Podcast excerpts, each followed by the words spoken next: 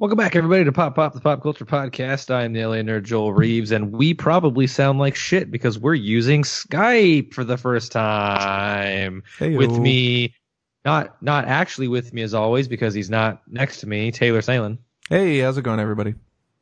and a little bit closer to me, just geographically wise, because we both live in LA. Lauren Sperling. Hi, friends. Hey, man, Uh, I, I live in LA. It's just greater LA. Mm. Oh, I is that true? Hey, man, Yeah. I'm still in I'm still in LA County technically. It's that But that's like not barely. Yeah. Yeah, literally barely. You've got Ah. like one foot out almost. You dri- drive like two miles east, and I'm I'm in San Bernardino County. yep. So anyway, we're all b- super busy people, and this is literally the only time we could not all be in the same room at the same time Mm-hmm. without going two months without doing a podcast. We Yeah. can do one month. We don't like doing two months. Yeah. So uh, this is a Skype cast. Lauren, why aren't you why aren't you uh, gonna be here anymore? Where are you going? uh, I'm going to London tomorrow. Oh shit! You Yep. sound like you're from London. And I will be in Spain at the end of next week. I know, man. That's crazy. And It's We're uh, I'm so upset. close to being there together. I know I'm upset with her because I'm gonna be in London like right after she leaves. yeah, you Yeah. guys totally didn't plan this. I mean, No, we tried. you it was just too expensive for me to stay until Joel gets there. Yeah, yeah, yeah. Totally. I get that. tried real hard. Yep. Uh, all right, before we get into things, Taylor, play me those sweet, smooth jams from so far, far away. Wooka wooka.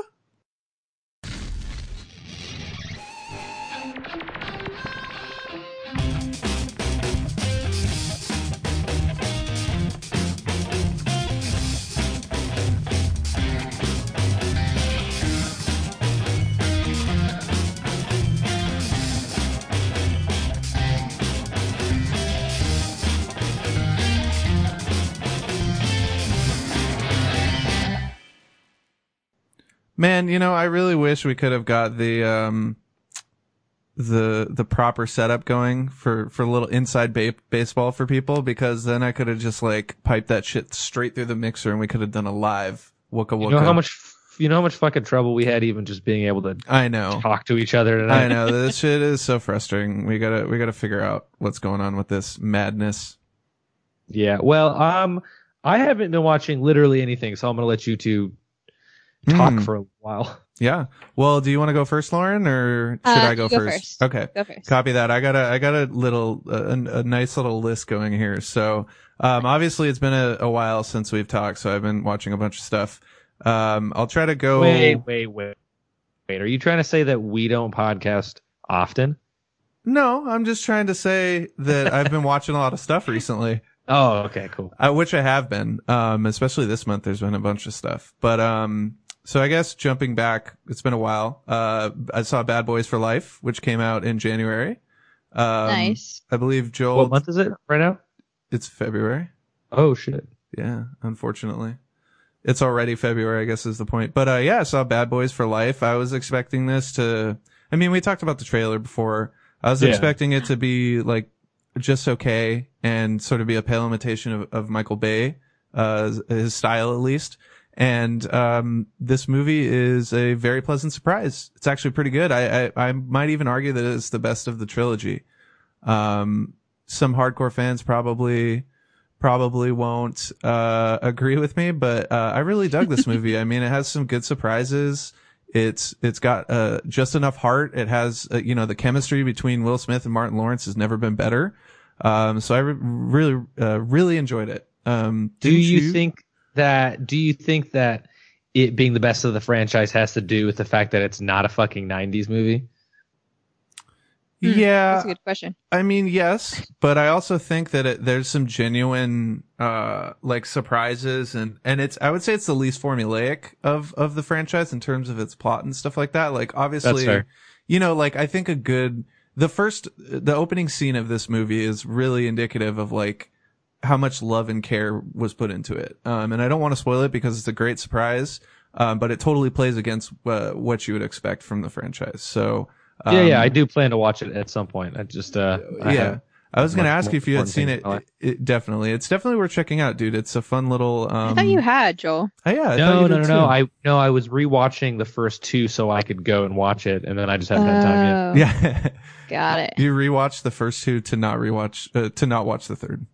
yeah, pretty much. I pretty much just wasted my time. Yeah, totally. And and I, I, don't. thought you were doing that because you were about to go see it. Oh well, I was, and then I just didn't. Didn't. Yeah. Good job. Um, yeah, so I mean, I would give, I would probably give, I mean, I really need to see it again to give it a more concrete, um, score at this point, but I would say like three and a half, maybe four out of five, which is like pretty, That's not bad. Jesus. pretty Jesus solid. Christ. I mean, yeah, dude, it's, it's a, it's a well-made movie and it's, it's got some interesting. I interesting have stuff in seen there. you give less for better movies. I know that's true. Well, I mean, it's Bad Boys for Life is surprisingly good, man. I was not expect, I was expecting it to be like low tier, you know, and it's, it's Yeah. much, it's much better, uh, than I thought it would be. Um, so moving on, I also saw the cinematic abomination known as Dolittle, starring, Oh, uh. Robert Downey Jesus Jr. Christ. Yeah, unfortunately, I had to see this uh, for work thing, so that's why I ended up going and checking it out in theaters. And um, yeah, it's pretty much what you it, it- what you would expect. It's it's not it's not entirely irredeemable. I think there's some th- there there are a few things in this movie that are um, you know worth checking out, even if it's on uh, like cable or or Redbox or something like that. Uh, but the, it's it's absolutely insane, and I think there's one moment in the movie, and to be honest, I don't really even care about spoiling it because it's only a partial spoiler, but it's I'm not gonna. it's completely i- indicative of what this movie is, right? So they go on this whole quest, and it's based on the the book, uh, the Voyage of Doctor Dolittle, you know, and there was like five or six books I think that um uh, were written about the character. And this is, of course, meant to be a franchise starter. And they sort of go on this quest, and the climax of the movie is literally Robert Downey Jr. pulling a bagpipe out of an animal's ass. And I'm not going to say which animal it is because that's part of the fun, but, um, but that's literally the climax of this movie and it is ridiculous. So I'll just leave it at that. I Um, didn't. I didn't realize this was supposed to be a fucking franchise. It was, yeah, totally. Um, and it, they, they, yeah, I mean, it's Robert Downey Jr. trying to find his next Sherlock Holmes or, you know, his next Iron Man. He Doesn't even fucking finish the first Sherlock Holmes. I know, right? And the funny part is, is that do you realize that the, uh, Dolittle is only the third role that hasn't been Robert Downey, uh, that hasn't been Robert Downey Jr., that hasn't been Tony Stark in the last decade that he's played. The other two being, uh, the judge and there was something else. And all, literally all he's done in the last 10 years is Tony Stark. And I think it honestly, um, it's uh it's one of those things where it's like oh man he's so good at that character that when you see him trying to play somebody like Dolittle and do like a weird accent and all that stuff it just it just doesn't work Yeah. um so beyond that uh also had a chance to check out The Gentlemen which is the new Guy Ritchie Ah. flick did you see that you know Joel? what? I did see it. Yeah, so we Oh, can have a conversation yeah about this. what'd you what'd you think about The Gentlemen Dude, it's just Guy Ritchie back to peak form, bro. Um, Mhm. I'm really upset that he did all the fucking King Arthur and all that fucking stupid Aladdin. bullshit uh, and Aladdin. He just clearly needs to make Guy Ritchie movies. Um, because this was fucking solid gold, dude. I liked every fucking second of it. All the actors were just fucking perfectly cast. Um, Mhm. it was kind of weird to have an American in there. You know, like it was weird to have like at first it was weird to, to have McConaughey, I think, but then I kind of, you know, I I uh I grew to like the character and just like I, I'm just repeating myself, but it was just classic fucking Ritchie, man. You know, it's like there's the drugs, there's the action, there's the gangster a- aspect of the whole thing, yeah and I just think Colin Farrell fucking stood out in this role, man. Yeah, yeah, he's he's insane, dude. So you, uh, I mean, obviously we're Schmoedown guys, but for those of you who Yeah. don't check out Schmoedown, it's definitely worth your time. But somebody, uh, I don't remember who it was. Somebody on SCN Network was like, "That's basically the cinematic equivalent of Tom Dagnino as a character of, of Finstock as a character because it's so so like the parallels are ridiculous." Yeah, And um, so yes, I agree. Colin Farrell's a standout. I really loved Hugh Grant in the film. Uh, I think he does, he has some of the juiciest stuff and he just is totally chewing the scenery in the best, like most self-aware way. Right. Well, and, they use Hugh Grant to do so. I like Guy Ritchie's really known for like telling stories in like weird ways, and I think this was one of the weirdest ways that he's ever done it. But but it works so well. Absolutely. Um, do you think it's a spoiler to Uh, talk about? I would it? I, I would say tread lightly. Tread lightly. Like Okay. you can say what it is, but like don't. Yeah. Right. I just I like what I would Someone's say. basically pitching a story to Yes. someone else, and that's how we learn about the entire events of the entire film. Exactly. And it's super Yeah. self-aware in, in that way. And, and it know, like, it's, it's very clever the way that Ritchie, like, um, that Ritchie structures the movie in terms of that, like, sort of element of it. And that's speaking Yeah. very, like, generally and broadly. But I agree. I think that's the thing that, like, really makes, that elevates this above something even like RocknRolla, you know what I mean? Which is like good Yeah. Ritchie, but not great Ritchie. Um, uh, still, I think Snatch and Lock, Stock are, are better movies, but, Well, Um, obviously, yeah. but this is like pretty damn close. And I think this is the best gangster thing he's done since Snatch. So I think it proves that. I think it proves that he's not done yet. You know, like yeah. for a while, I thought maybe, oh, he's making all these other fucking movies because he's, you know, he's Mhm. past his prime of making a Guy Ritchie movie, which I guess now is foolish to say for Guy Ritchie himself. Um, Yeah. I think he's got. I fucking a. I I I hope we see more. Yeah, absolutely. The ironic part about this is he said I was watching some interviews and stuff that the, they did for the press junket and all that, and he was saying he wrote this script about ten years ago, or at least he, the idea came to him about ten years ago. Oh, and I was wow. like, well, that's kind of interesting. Like, I mean, not to I say don't that. see how that's possible considering the subject matter of the film. yeah, but I mean, maybe maybe sure, it was I'll- this. Maybe sure it was it. this. Maybe it was the story that he conceived, and then maybe just like translated that story to fit the you know the the pot underworld or whatever you want to call it. Yeah, yeah. But- I, I guess it's not a huge like spoiler. Most of the movie takes place around like a weed, Yeah. uh, like a weed empire, hmm and it's like weed. Like they're they definitely didn't have like this level of like weed growing in the UK ten years ago. Absolutely. Yeah, totally. And, um, and yeah, so I mean, I, I, I thought it was, it was fine. I mean, it's not amazing by any means, um, but it's solid Ritchie and I thoroughly enjoyed it. I thought Charlie Hunnam did a really good Yes. job as well. Yes, yes, yes, absolutely. Um, as the consigliere. And I just love that he's like Yeah. playing, uh, he's playing against type in a lot of ways. He, Um, oh, he was playing role. against type for sure. It's like Yeah. like supposed to be kind of like a secretary accountant dude that wears glasses, but Mhm. he's got that like badass in him because Mhm. he's Charlie Hunnam. Um, Yeah. but yeah, I thought he played. Yeah, he played against type, but he played it extremely well. Absolutely.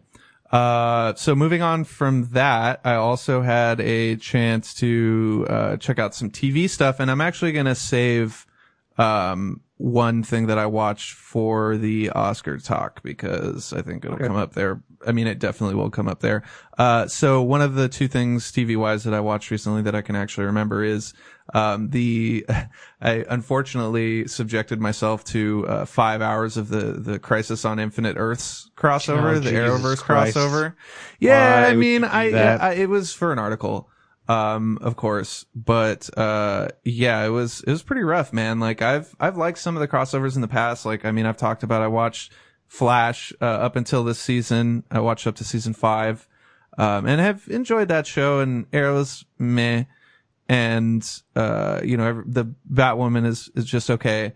Um, and I was hoping this crossover would, would, you know, at least add some sort of like, uh, sort of emotional weight to, you know, the event that's happening.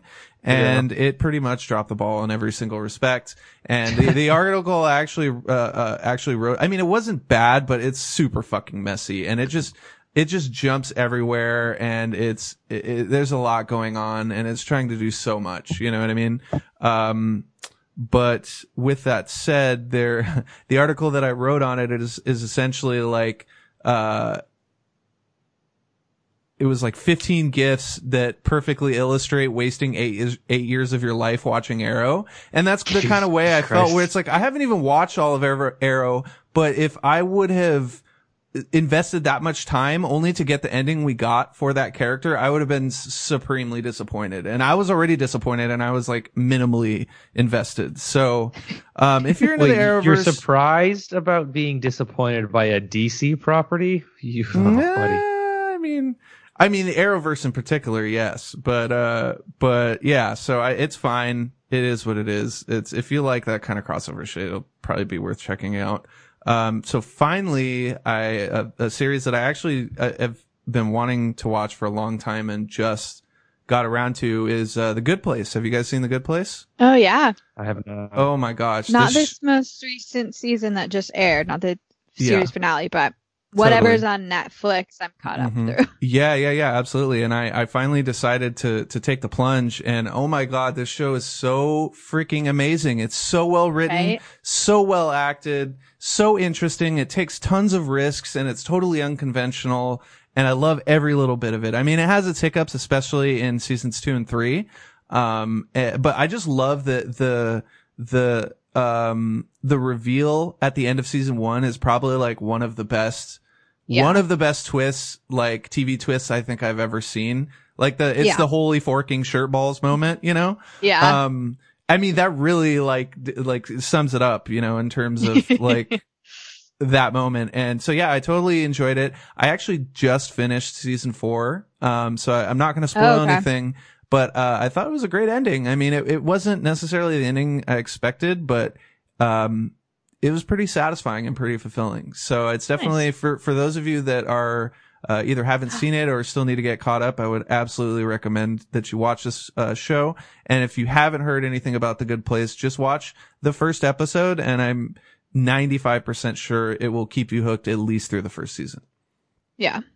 So, um, so yeah, I mean, beyond the other the other thing that I want to talk about in a little bit, that's pretty much what I've been uh, what I've been watching recently. Nice. What what have you been up to, Lauren, in terms of Um, your viewing? Quite a bit, actually. Um, I got that uh sweet AMC A list Mhm. now, so I've been trying to be better about seeing things while they're in the theater. Yeah. Um, but I'm gonna start with TV because I think there's only one thing that I really have been watching um slash finished. Um, I watched all of season one of The Politician. Okay, I don't think I've heard of that show. Uh, So it's on Netflix and it's with um, Ben Platt and Gwyneth Paltrow actually plays his mom. oh, interesting. Yeah. Um, and I don't think I really recognize anyone else on the show.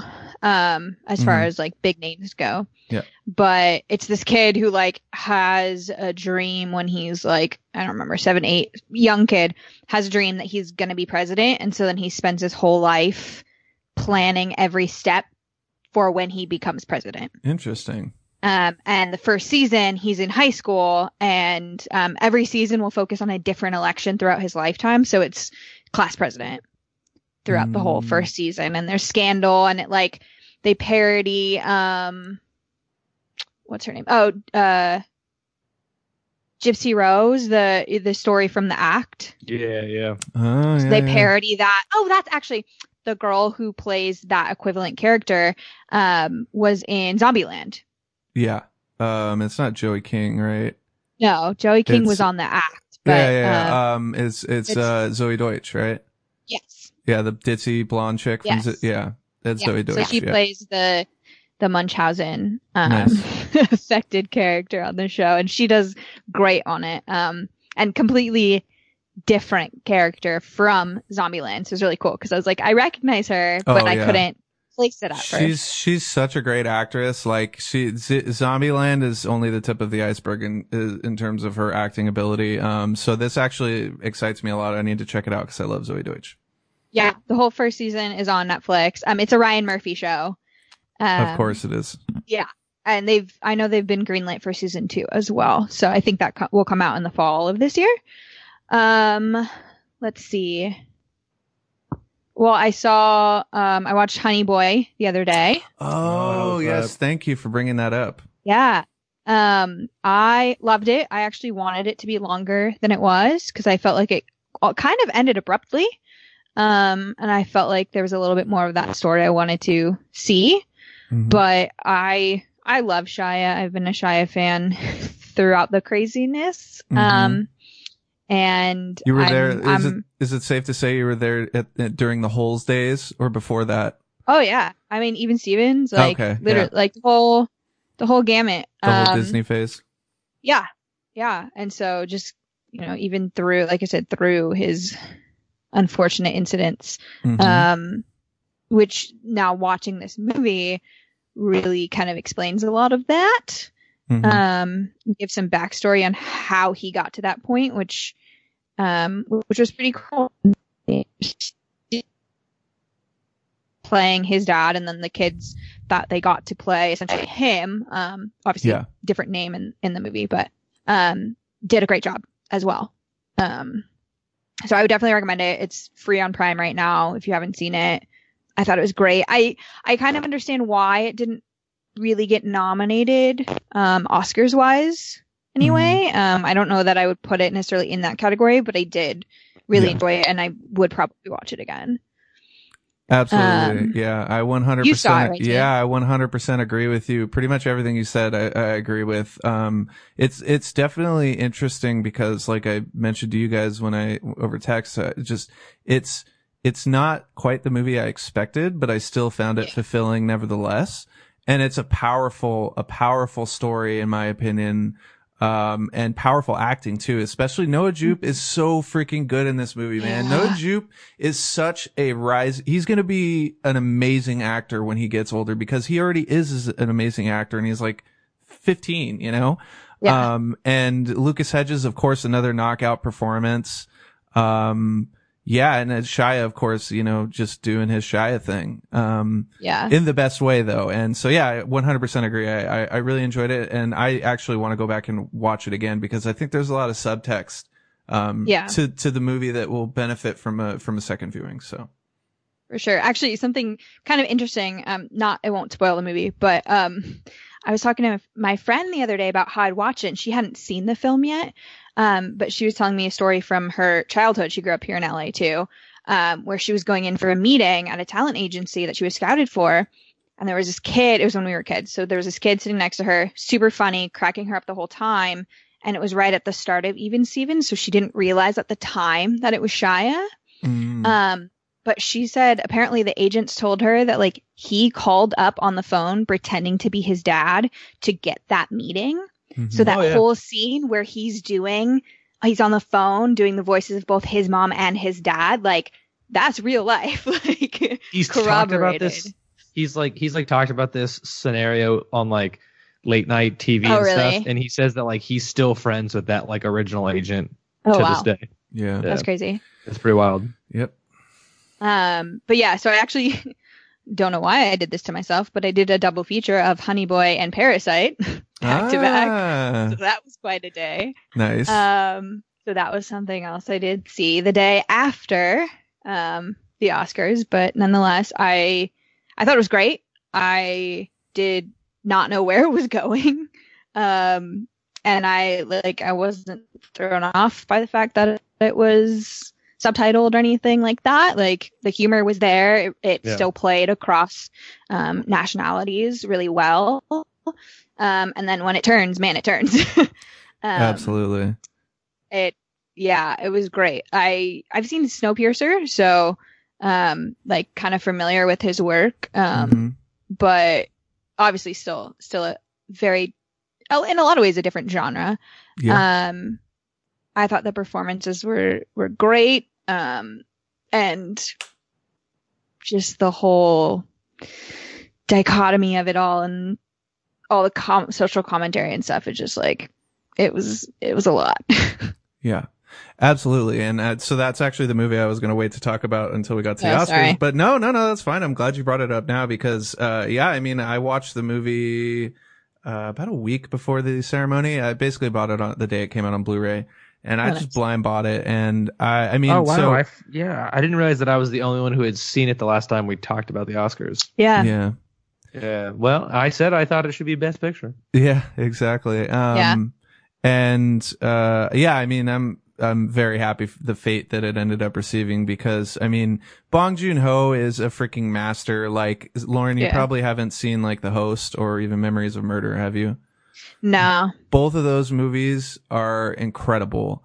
Um, I still haven't seen Okja, so I mean, I've seen the trailer and like parts of it, but I never had a chance to watch it all the way through. So I need to go back and revisit Yeah, that. yeah. But, but Okja, I mean, Snowpiercer, um, there's his, his filmography is just so varied. And what's so interesting about, about Bong is that he, every single one of his movies, while being wildly different, is all exploring the same thematic Yeah. subject matter, which is the g- dichotomy between class, right? The Mhm. rich and the poor. Yeah. And, Uh-huh. and every single one of his movies explores that. And I think in honesty, Parasite is like the perfect, um, encapsulation of that idea in something Yeah. that's thematically complex, but also hugely entertaining. Like you said, Lauren, you don't know where it's going to go. I mean, I w- went in cold on purpose and I'm so glad that I did because I mean, what's beautiful about this movie is that it has, it's essentially shifting genre, uh, in, in, in three or four places at the movie, right? Like it starts Yeah. out as sort of a family drama, then it becomes, um, sort of a heist movie, and then it becomes sort of a thriller, and then at the end it goes crazy, and I don't want to, you know, get too into detail into that, but I just Yeah. love the way that he's able to like sort of shift between genres and tones like so, so effort, effortless. I can't talk right now. Oh, the tension, Effortlessly. the tension during that heist movie part. Um, Yeah. And I don't want to say too much, but let's Yeah. just say when they're all in the house, Mhm. um, it's just like the tension is fucking out of this world. And Absolutely. um, I did you ever have to take international cinema at CSUN?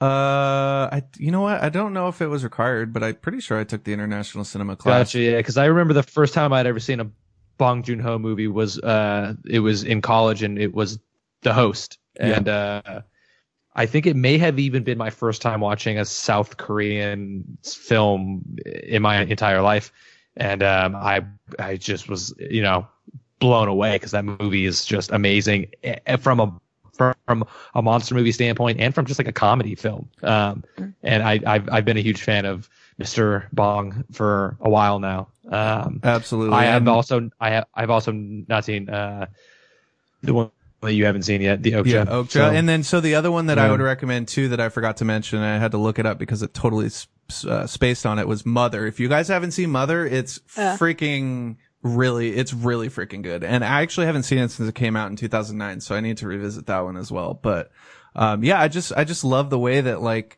uh, in many ways, like Bong Joon-ho serves as like a great gateway into the world of Korean cinema. You know what I mean? Mhm. yeah, um, because there's so many great filmmakers that that come from that space, and um, you know stuff like the even more recent, like Train to Busan. You know what I mean? Like the the good, bad, and the weird. oh, Train and to the Busan is amazing. the the, the Yeah. good, bad, and the weird. You know what I mean? Another uh, Sang Song Kang Ho, I think is how you pronounce his name. Uh, Yeah. Role where he's absolutely insane. So, um, Yeah, I mean, if you're a fan of horror movies or zombie movies at all, you got, gotta go watch Train to Busan. It is, Yeah. uh, it's like it's, I don't want to say anything without, you know, having to, t- like, to talk about it, but it's Mhm. just, uh, as a huge zombie, uh, genre fan, it is, it is up there for, for sure. And, uh, just, just a quick, if anybody wants to check out the host or memories of murder, they're both, uh, up on YouTube for free. So, Oh wow. oh wow, that's and not- awesome. And not yeah, and it's not like a oh I recorded this on my iPhone and put it up. It's like they are on there as the full films for free. Absolutely, So Nice. dude, that's if, yeah, great. if you like Parasite, you, I I would recommend just a quick YouTube.com, Bong Joon Ho, have a little Mhm. double feature night. Yep, absolutely. And uh yeah, so I guess um was there anything else that you had beyond beyond that, Lauren? Yeah, so one more, I think. Um, I saw Uncut Gems. Oh, Taylor, did you end up seeing it? No, Shit, I haven't gonna seen it yet. I want to I want to okay. I want to hear your guys' thoughts on this though Haven't Yeah, seen- Joel and oh, I you are know what? completely opposite. I have seen this as well. I'm so glad that we do this, and I just let you guys talk until I remember. Oh yeah, I've seen that too. yeah, hey, that's that's why I do it because I know there's stuff you've yeah, seen. you yeah. just I also remember. saw that movie. Yeah, yeah. I also saw Uncut Gems. Uh, so I, uh, I personally did not really enjoy it. Um, and I, I think I figured out why because I was talking to someone, um, about this recently. Um, for me, the problem I think I had with it is uh, someone brought up that they do a great job of building tension. They do, uh, and anxiety. However, for me, it was the entire film, and I didn't feel I like mean, it it grew is or progressed or anything. And I think that's why I didn't like it because it was that one tone, um, that one stressful thing the entire movie. Um, and I think they, I just wish they played with that a little more. I think then I might have been more into it. Um, cause I honestly, actually, there was a lady next to me who did leave at one point. Um, and I thought about it. Um, I Oh, thought, wow. yeah, I'm gonna walk out. yeah. Um, Fuck. I I thought like yeah, Adam Sandler it was a different role for him and um I think he did a fine job with that. But the rest of the movie I just I didn't really see a point to it. Ooh, I So- fucking loved this movie. Um, I like any time that Adam Sandler can like, you know, surprise me. Yeah. Um, and I was fine with the whole because like here's the thing is if it if it was like a slow tension the whole time i could see how that could be annoying but for me it just got more and more and more and more and more tense. So it just kept building on the tension as opposed to like plateauing. Um and the final release of the tension i literally did not see coming and we will not spoil it but that is what No. i've told everybody who have seen Yeah. the movie i'm like i literally didn't expect the ending so they literally build the tension until, and this is a quote from the movie. Adam Sandler says, "Holy shit, I'm gonna come." That was like how I felt at the end of the movie. I was like, "Oh, I didn't see that coming." That is such Yeah. a fucking crazy release for all this tension that just was Yeah, built over fucking Yeah. two hours. totally. And I obviously, That was I, the only thing I liked about it. yeah, Was the ending Yeah. Interesting. When the movie was over? No. The pivotal point. Yeah, yeah, yeah, no, I the- know. the, well, the, I mean, I like I said, I haven't seen this movie, but the I've talked to a few people about it, and the best description that that I've heard based on like the trailers and everything is that it's basically like the cinematic uh, version of like someone who's playing the cup game. Where it's like the ball is just constantly like being, you know how you have the Mhm. three cups and you're Yeah. Yeah. moving them around. Yeah, like yeah. it's the cinematic equivalent of that, just doing that for two hours. You know what I mean? So it's like, I still really want to pretty good way see to it. Um, I just, uh, yeah, I just didn't get a chance to see it in theaters, but as soon as it comes out, um, on Blu-ray, I'll definitely be checking it out. Yeah. I just Yeah. I don't know. I didn't find any of the characters to be redeemable enough um for the movie. But I'll be interested to see Yeah. what you see when you It- see it. absolutely. And I think with this discussion you guys are having right now is a big part of the reason why the movie, or at least Sandler didn't get nominated for Yeah. the Oscars. Yeah. His speech at the Independent Spirit Awards was Oh, amazing. It was so good. It was so good. I love he goes, how, he goes, and to all the other nominees, you shall now be known as the per- like the people who lost to Adam fucking Sandler. yeah, Which is absolutely. pretty good. And I love that he, I don't know if you guys saw this at one point, he tweeted out, he was like, Oh, if I don't get nominated, I'm going to go make like five more shitty movies at Netflix or something like that. And, and then like two Oh, weeks later, he, good. the news came out that he re-upped his deal at Netflix. Yeah. so he, he That's so fucking held true to it. But, uh, speaking of That's Oscars, I guess we could move on to that, right? Yeah. The Uh, Oscars. let's move on to some of the news first. Okay. Uh, All right. You want to start with the trailer then or? Yeah, sure. Let's start All with right. the trailers. Well, uh, we got the first trailer for the new Wes Anderson movie called French Dispatch, which is 100% Wes yeah, that's Anderson. really what I wanted to talk about. What'd you think of Uh, the I trailer, was Joe? telling, uh, you know, man, you know, I've been a huge Wes Anderson fan for a very, very long time. I've got a Wes Anderson tattoo. I've been a fan pretty much since Rushmore. Um, and what I noticed first from this trailer is that the sets, specifically the sets, are getting more and more Wes Anderson. You know, I feel like as time has progressed, he's always gotten into more of those, like the pans and the tilts and the camera moves have become more what- like more his style. Mhm. And I think since Grand Budapest, there was a lot of like mi- like set work, you know, like using like a miniature or just like a certain style of set. And when you watch the trailer, you'll understand exactly what I'm talking about. And I think it's used so much more heavily in this movie. And I think this might be the first fully self-realized Wes Anderson movie. Interesting. I You know mean, what I I yeah, I, I, Yeah. I don't disagree with you one, uh, uh, in the slightest because it does feel like it's like we've reached the point in Wes Anderson's career where he's like not only his own genre, but he's like in his own universe. You know what I mean? And it's Yeah. like Yeah. the deeper he goes into his own universe, like the more and more eclectic, like all the elements of his movies get. Yeah. Well, and so what I just proclaimed, I had thought that for Grand Budapest. I was like, this is the most self-realized Wes Anderson film I've ever Yeah. seen. And then just watching the trailer for French Dispatch, I was like, uh, no, this is the most Wes Anderson movie I've ever Un- seen. until the next Wes Anderson movie comes out. Yeah. And you know what? I'm not. I, you know, what? I'm gonna. I'm gonna watch it, and I'm gonna love it, man. It's got. It's got. It's got all the regulars. It's got Bill Murray. It's got Owen Wilson, but it's got some. You know, it's got Timothée Chalamet now. You know what I mean? They're Dude. like he's introducing some newbies. Like, yeah. uh, Yeah. I, mean, I always, I always love when they throw the new people in there because the old people are fun. You know, we come to see them. The Adrien Brodies, right? Like Mhm. they're going to be in every movie from the end of time. Tilda Swinton, so on and so forth. But getting to see Timothée Chalamet and um, um, fuck, who's the dude in the uh the scene with the jail and he's got the big beard? Um, Oh, fucking, gosh. uh, Benicio. Yeah, but Benicio del Toro's in it now. Yeah, like that's Frances gonna be super McDormand. cool. too. Mhm. Yeah, this well, first- she's she, she worked with been him in one before. before. Been a hasn't she? few, yeah. Okay. Yeah, Yeah, yeah, sorry, I couldn't remember. yeah, because she I was so. in Moonrise. Oh, I that's thought. right. She was. She was. She was the You're mom right, in you're Moonrise, right. Yeah, right. Yep. but you know and like you never know when adding these new characters are going to become um like regulars again you know what i mean like when he first added edward norton or you know what i mean Mhm. like like you he can add a new character and then you just sort of expect them to live in the next universe that he creates. Like some people fit really well and some people don't. And i feel like maybe some of the ones he's adding this time are going to be really good. Like a timothy chalamet i think could live in a wes anderson universe for Dude, a while. All I all I have to say on the Chalamet front is that I'm glad Greta Gerwig has agreed to shared custody of both Til- Timothée Chalamet and Saoirse Ronan. Uh, because, you know, now we could get that mumblecore fucking shared universe going on. You know what I mean? I mean, it's not really mumblecore Wes Anderson, but the, you know, there's No. overlap, there's overlap there. Yeah. Yeah, yeah, yeah, for sure.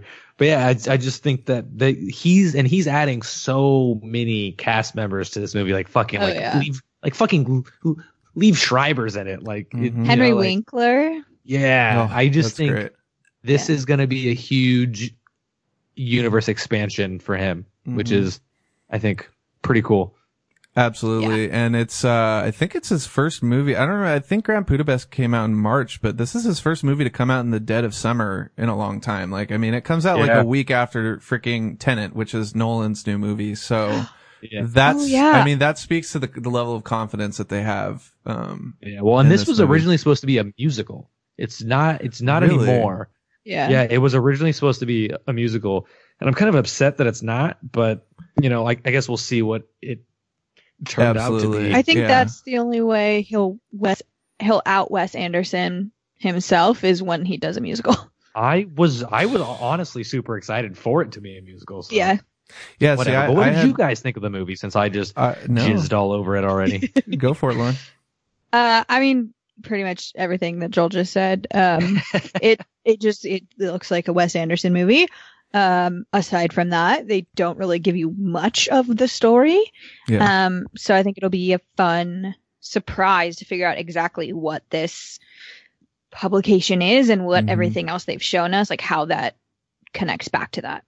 Yeah, this trailer shows a lot of different weaving storylines. I think Yeah. like you've got Benicio in jail, and then you've got Bill Murray having like the newspaper. Mm-hmm. Yeah. Like there's like a lot of different like they kind of introduced us to each of the stories without telling us how they connect. Absolutely. Exactly. So there's definitely one storyline is the black and white storyline. Um, I- what I'm thinking is going to happen is it's going to be three different stories. That's more of like an anthology that like sort of weaves it all together at different time periods. Interesting. And what I'm thinking, I mean, I don't know anything about this, but what I'm thinking is that Timothée Chalamet is like the younger version of one of the older characters in Oh, the, that's in really the good. non-black and white footage. You know what I mean? Cause Yeah. like that, that would just make sense to me. So, you know, I mean, obviously it's about this publication and I think they're going to be, um, set in different time periods as well. Like, you know, maybe have one segment in the 30s and one in the 50s or one, you know, I'm not exactly sure how you do that, but that's kind of the feeling I get based on the trailer. Um, just because there's that. a lot of different styles in terms of the production design and the wardrobe and, you know, uh, the sets, Yeah. all that stuff. Um, so I also that- wonder if the different versions are might also be different stories that are published. Yes, in the that's that's Mm. essentially what it's supposed to be. Is is is about like it's basically Wes Anderson's love letter to journalism, and that's Mm. actually what makes me so excited about it because like I feel like Wes Anderson's movies like thematically tend to get a little muddled sometimes. You know what I mean? Like it's it's sometimes it's hard to like decipher what he's trying to say with a given movie. And uh, What do you mean they're all about hipsterism? I know, right? Well, there you go. but I think, I think if, if he can like sort of take that to the next level and comment on journalism, which is, which is basically like under attack at this point in the modern era, like I think there could be something really interesting that could be said about that. And maybe I'm digging too deep, but that's, that's, That's fake news, Taylor. it, well, yeah, it's fake news, guys. Um, yeah, so I just, uh, I just think there's a lot of potential here. At the same time, it's also like Wes Anderson, bro. If, if any other filmmaker did the same shit like Wes Anderson does, they'd be fucking, they would be uh, pretty much put in director jail at this point. So I love that Wes Anderson can like totally get away with just being Wes Anderson because he's Wes Anderson. Yeah. This is gonna be a this is gonna be a horrible, horrible comparison. Yeah. But you know when like the rise of like Hitler came and it was like people kept saying like, well they came for these people and it wasn't me, so I didn't say anything. Yeah. And then they came for these people and it wasn't me, so I didn't say anything. Yeah. You know what I mean? And then like finally, and then they came for me and there was no one left to help me. I Mhm. feel like he's I feel like Wes Anderson like you're saying he's committed this like Wes Anderson crime now, right? But it's like I feel like I feel like he's did he's he's done it in such small increments over 20 years that like just each time he gets more Wes Anderson, you're like, ah, it's only like a little bit more Wes Anderson, but then like and now you're like, oh my god, it's just so much Wes Anderson I- we can't escape. it really is, dude. It's like its own vortex. It's too late. It's it's the vortex into the Wes Anderson dimension. Is Yeah, what we should have stopped him at fucking Yeah. He's just out of control now. It's just never ending until the end of time. Um, no, yeah, but I, I mean, I totally, uh, it's, it's, I'll be there. You know what I mean? Um, but it's also like impress me, dude. You know what I mean? Like show me, show me, show me what what you can do with something a little different now. You know what I mean? Oh, 100%. So, uh, all right. I don't well, think I will ever not be excited for a, a Wes Anderson movie. Yeah. yeah. Um, so should we move on to casting news or should we move on to, uh, some DC stuff or some Marvel stuff? Ooh, yo, was that the only trailer we had? We had one more. Mm, Oh, we did? I didn't, sorry, I didn't write it down. What- Oh yeah, no, you're right. Sorry, sorry, sorry. You're talking about the Super Bowl spot, right? No. Oh. Oh? What the fuck are you talking okay, about? sorry. Which trailer are you talking about then? Fast and see that. Furious Oh, Nine. Oh, yes. Thank you. confident. Thank Uh, you. Sorry, I totally forgot about that. Yes, we did get a trailer for Fast and Furious 9. And it was, I'm gonna uh, go. I'm gonna go pee and let you guys talk about this because this trailer was so fucking stupid that I don't even want to fucking talk about it. uh, I I will agree. say I, this. agree I with will you, say Joel. this before I go to the bathroom. I'm gonna pee. I'll let you guys talk about it. I'm gonna say this. There's not any universe in the fucking just multiverse where I believe that John Cena is brothers with fucking Vin Diesel. I just Younger don't fucking buy brothers it. too. I just don't fucking it's so buy it. funny, dude. Like, uh, uh, it's, it's cra- So it cracks me up, dude. It really does. I think John Cena is actually a perfect fit for this franchise. Just the, the ridiculousness of, of him being Vin Diesel's brother is like, Oh, I'm surprised that he hasn't already been in the franchise before. I think he's great for the franchise, but that's the way they. I would believe that The Rock was his brother before I believed that fucking John Cena was his brother. Yeah, absolutely. No, what I love about this trailer is that it has crazy shit like, uh, like cars swinging across valleys and planes getting magnetized, Magnet uh, planes. mag- magnet planes pulling up cars out of the sky. And I believe that shit more than I believe John Cena being fucking Vin Diesel's brother. Okay, wait. How do you think that they're bringing back Han? That I'm not sure of. The only thing I can think of is what they did with, with four, five, and six, and it's a, it's somehow a prequel. Like There's not no a, not a prequel, but it, new characters. but it takes but it takes place before um Han died or he had a twin that we didn't know about. Oh my god! Look, okay. The only the only reason I'm going to see this movie is because Han is clearly the best character in the entire franchise, Absolutely. And so the fact that he's back, I'm like, ah, shit. All right, I'm kind of interested. Dude, there well, there was a whole rallying cry online for like, oh, justice for Han and all this stuff. So that's why at the end it's Yeah. like they play on that uh, you know, for the tag. But what did you? Uh, what were your thoughts, Lauren? Um, I mean, it definitely. I didn't. I never think that they can get more ridiculous, and then they do. Right? Uh, like I, I think it was seven, maybe, where they like drove through the high rises. mm-hmm. In Dubai, right? yeah. Yeah, in Dubai. Um, like that. I was like, oh, that's sick. That's awesome. Like, cool. How are you going to top this? Yeah. And like, absolutely ridiculous. Also, I'm a little sad that like Michelle Rodriguez, right? That's her name. Um, sorry, I'm very tired. No. Um, I'm a little sad that after nine movies, her acting has not gotten better. If anything, it's gotten worse. yeah. Because her deliveries of like, "Oh yes, he's Dom's brother," I'm Yeah. just like, "What are you do? What are you doing?" Yeah. Um, and also Charlize's hair, her haircut. What is happening on her Yeah. head? I know. Uh, the dreads was ridiculous. Now we have this weird ass bowl cut, and I'm not about it. Um, but you know what? It has piqued my interest enough to just see how crazy they go with it. Like, I'm gonna go see this movie. yeah, Oh, probably. We're still talking about Fast Nine. I'm not. I'm not looking forward to it, but but we will. Yeah, we were talking about Charlize Theron's sweet bowl cut, or Lauren was at least. So, Which so I bad. agree. It's like the greatest thing since sliced bread. It's the greatest thing since since Lucas Black in in uh in Fast and Furious Tokyo Drift. You guys know that Lucas Black is in this movie too, right? So it's No literally shit, really? yeah. There's a small there's li- it- there's like if you go back through the trailer and you can probably find screenshots of it online now. If you go back to the trailer, there's one scene where they like he's basically standing in the background of the shot and like you see part of his face, but it's clearly Lucas Oh. Black. But what I love about Crazy. this trailer is like they're like, yo, not only are we gonna give you a four minute trailer, we're gonna spoil all this shit, but we're but we're also gonna basically we're they're gonna be like, uh, th- okay, so this is the Avengers team up movie Yeah. of the Fast and Furious franchise Yeah. because it's Jesus literally Christ. everything.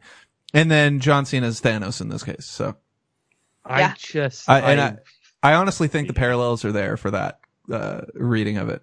By the way, um, so yeah, I don't know. We should probably move on from this. Uh, what do you guys Yeah, want to do? What do you guys want to do next? uh, let's talk uh, about the big spot. Okay, Yeah. the big game spot.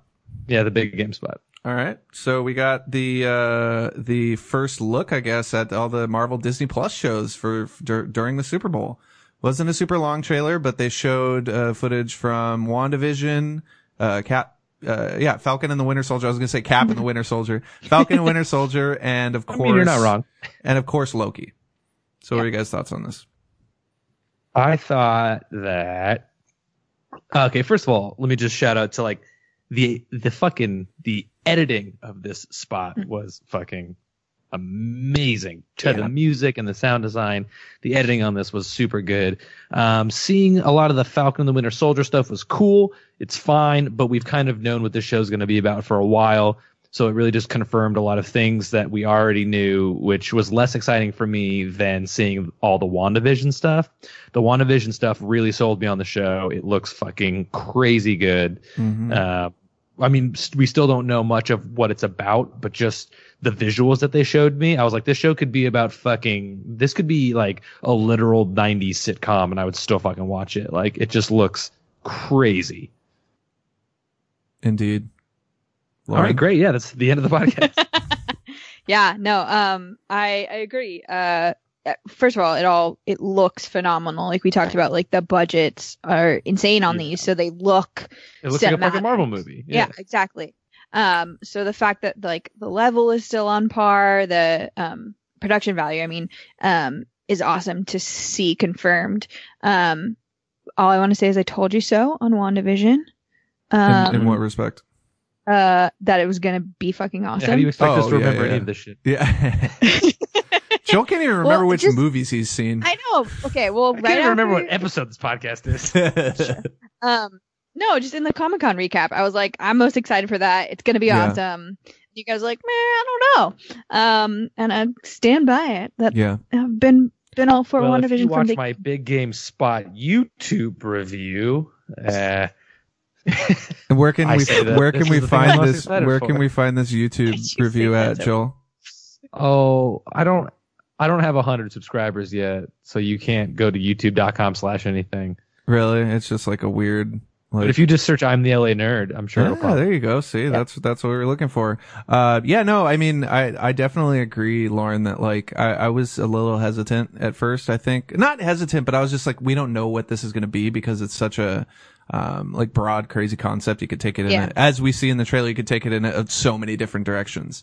Uh, but I think out of all three shows that were that were witnessed and everything that's been announced so far, like WandaVision is definitely like the most anticipated, especially after that spot. And I love, like you said, the editing in particular for the WandaVision section Uh-uh. where they had her in Yeah. the different outfits. And you, of course, they had to make the, uh, the nod to the classic, uh, outfit, uh, for Scarlet Witch in the comics, which is basically So like good. a Halloween costume, uh, in the, in the series actually. So that's cool.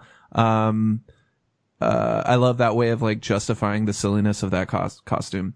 Um, I feel like the way it's edited is almost like she's realizing what she can do for the first time as like the whole like world bending making like different realities and stuff like we get in the comic books but haven't seen in the movie mhm. so i'm wondering just the way they put this trailer together if that's kind of going to be how it starts out Absolutely. Yeah, like I wonder if she's t- testing new lives with the Vision. Like, oh, what? How? Like, is this life with him better, or is Mhm. this Yeah. life with him better? Like, how do I want to live in this new fucked up reality? Yeah. Well, yeah, no, I agree. And there's, there's a lot of interesting directions you could take that, uh, for sure. Yeah. I mean, the, the Loki thing was kind of like, okay, it's Loki. Like, what, tell us something Yeah. more about this. There's a lot. There's a lot to dig into it if you just look at the jumpsuit that he's wearing, though. Mm-hmm. Um, the jumpsuit that he's wearing, it's pretty plain gray, right? hmm But if you look at what he's uh, of of the letters on it, it says, I believe it says TVA, Mm-hmm. and that is the um, fuck. What does it stand for? Uh, the uh, oh no, why now? What? Uh, oh no, I'm just I'm just like I'm trying to remember what it fucking stands for. Oh, that's fine. uh, so I think I think that this is where the Loki series, just just thinking about what you've been saying, and I think the Loki series might be the first uh, sort of entry point into the sort of uh, the sword aspect that was teased in, in Captain Marvel. So Okay, well, no, no, hang on. So so time variance TVA authority time variance authority. Mhm. Yeah, yeah. Um, I just remembered it as you guys were. um, so the time variance. So we know the show is Loki jumping around through time, causing mischief, right? Mhm. Time variance authority hasn't really shown up in a lot of things throughout the Marvel universe, mostly because it's fucking boring. But it's k- kind of just what it sounds like it is. It's these dudes who protect the time space continuum. So, so they're they're I time, they're they- time cops. timeline they're time monitors cops, yeah. yeah. They're like, hey, you're fucking with some shit. We gotta, Yeah. st- we have to stop you from fucking with said Yeah. shit. yeah, totally. And I'm sure if he has the cube, he's probably jumping around and then somehow gets either caught or you know uh, into some trouble somehow. So that would make sense. yeah yeah. Um, yeah, and then we have the uh, Falcon and Winter Soldier stuff, and I thought that was cool. I mean, there's not a whole lot, like you said, Joe. There's not a whole lot there that we weren't expecting or haven't seen. Nothing like mind-boggling or eye-widening, even in that respect. Um, I do yeah, I guess the, one- only thing I'm confused about is how he's able to throw the shield so well because he's not a Mhm. super soldier. You know Yeah. I mean? So like, are we seeing the beginning of like Sam taking a super serum, or is he just been practicing so fucking Yeah. hard? he's just Well- j- he's just super jacked, man. It could also just be that the shield is different since it's one that Cap That's- like brought back, you know? It might not be true. exactly the same like vibranium or whatever. Yeah. Mm. Since it That's- is I his shield. ex- like it's yeah, but I shield. wouldn't expect Cap to give him like a subpar shield. Yeah. No, but it could just be it could have different properties to it that are equally like as effective as far as you know defense and weaponry go, but made of something that he can actually handle. Yeah, don't know. absolutely. And I think we also there's one interesting thing. We actually get a shot of uh, the John Walker character that we talked about previously, Mhm. um, and I think yeah, he's like, he's- he runs into the football yeah, place and he which, high fives people. which is which is really interesting because it's more of that sort of patriotism that we not only saw in the um in the uh, the set photos that that uh, that came out, but also it it actually uh harkens back to Iron Man 3 for me with the whole Iron Patriot aspect. Like that's really what it feels like. So it's like I wonder what they're going to do with that um with that this time. Well, it's funny that they let a black dude be the Iron Patriot, but they won't let a black dude be Captain America. Right? Sure. What the Weird. heck's what the heck's up with that, man? He is now. Yeah. Um. Hey, they they have announced two new shows for Disney Plus, Marvel wise, but they haven't said what they're going to be for 2021. What do we think those could be? Oh god, I don't even know, dude. Um, Hmm. trying to think of like weird Marvel characters that I'd like to see brought to life. I've Yeah. heard I've heard inklings that they're going to take Ghost Rider from Agents of Shield and give him his own Give him show. a show. Interesting. Yeah. Yeah, that could be I, don't, interesting. I don't know how I feel about it, but I've heard it. Uh, yeah, that I mean, I would prefer to see something other than Ghost Rider because I mean, a show is interesting with that character, especially if it's like a little less serialized, like light serialization, but like mostly episodic, where he's just like chasing down people like every episode. Yeah. that could be really fun, but uh, and like a throwback in a lot of uh, respects, but um. But yeah, dude. I mean, uh, I mean, obviously, there's like the X Men angle. Like, it would be cool for them to just That's like what I was thinking. do set start setting up, even if it's like one character. You know what I mean?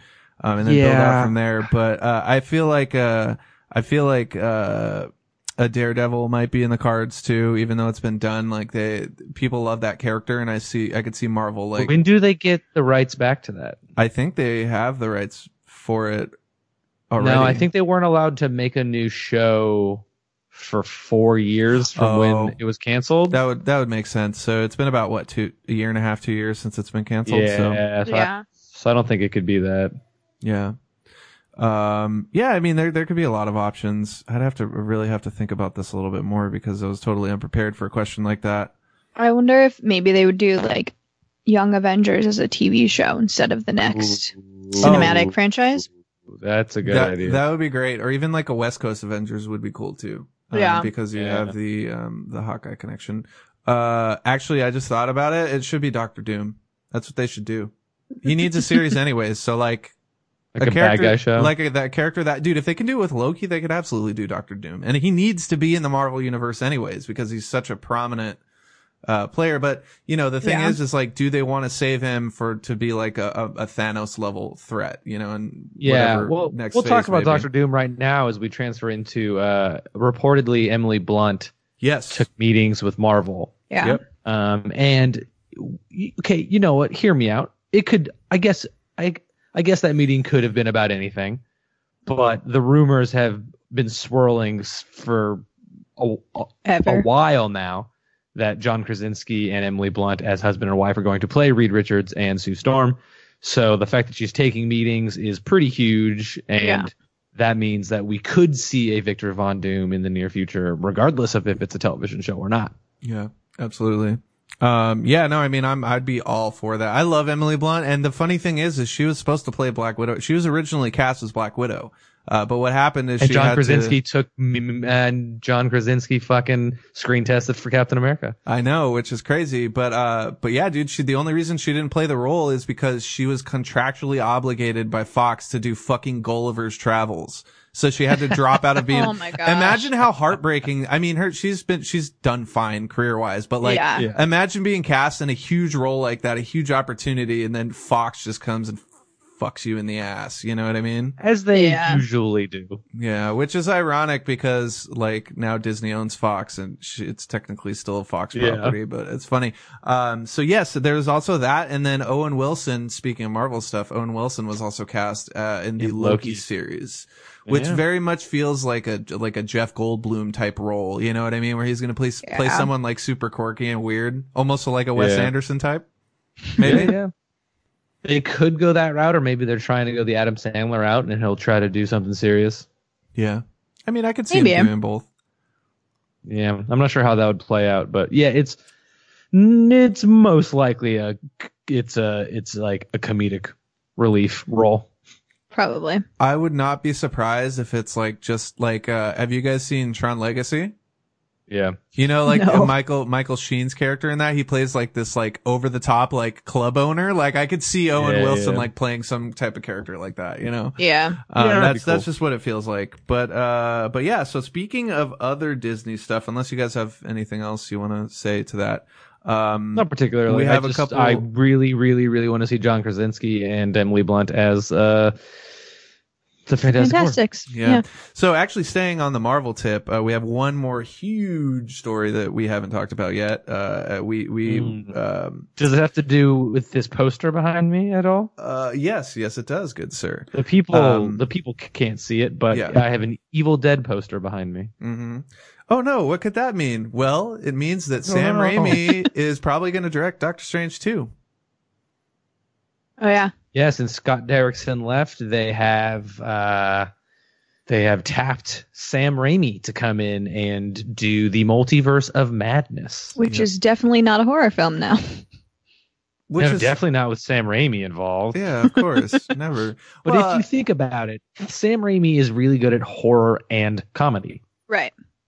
yep, So it makes when I first heard it, I was like confused, but then I was like, oh my god, fucking the Army of Darkness, like Drag Yeah. Me to Hell, like horror comedy is what he does. And if Marvel wants to do a horror MCU movie, there has to be comedy in it. Horror comedy, Sam And Raimi, he's it's perfect. Also done superhero movies. So And Yeah. the Spider-Man Absolutely. trilogy. check, check, And, check. like so for instance i think about that scene in um in spider-man 2 where it's like that's all of those elements that you're talking about you have the superhero aspect obviously but you also have the freaking way he shoots it the way he'd he'd shoot a horror movie um and uh it's fucking hilarious because of it because you have the screams and the whip pans and the zoom ins to their faces you know the sequence i guess the doc ock sequence if you will um in spider-man 2 um, it's it's classic Raimi, and I just see this being like that on steroids. You know what I mean? Like ins- Absolutely. instead of having one scene like that, like there's going to be a shit ton of that kind of stuff in here. So I love it. Yeah.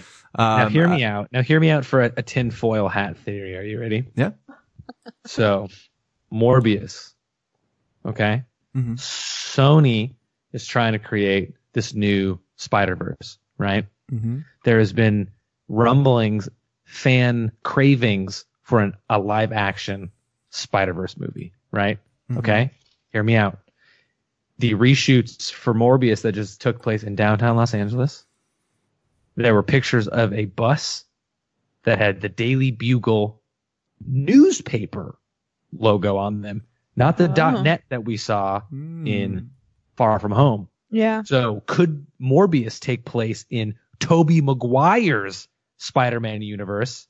Uh, and Sony is actually building towards a, a live action Spider Verse and bringing Sam Raimi into the fucking mix is because he directed the original Spider Man trilogy. And this is a perfect way to bridge MCU to Sony to do a Spider Verse movie. Absolutely, dude. I mean, I, I I definitely think a lot of that is a possibility for sure. Because I mean, The J. Jonah Jameson we saw in Far From Home was the dailybugle.net. And it was a shitty website where he was like an InfoWars type Alex Jones looking motherfucker, right?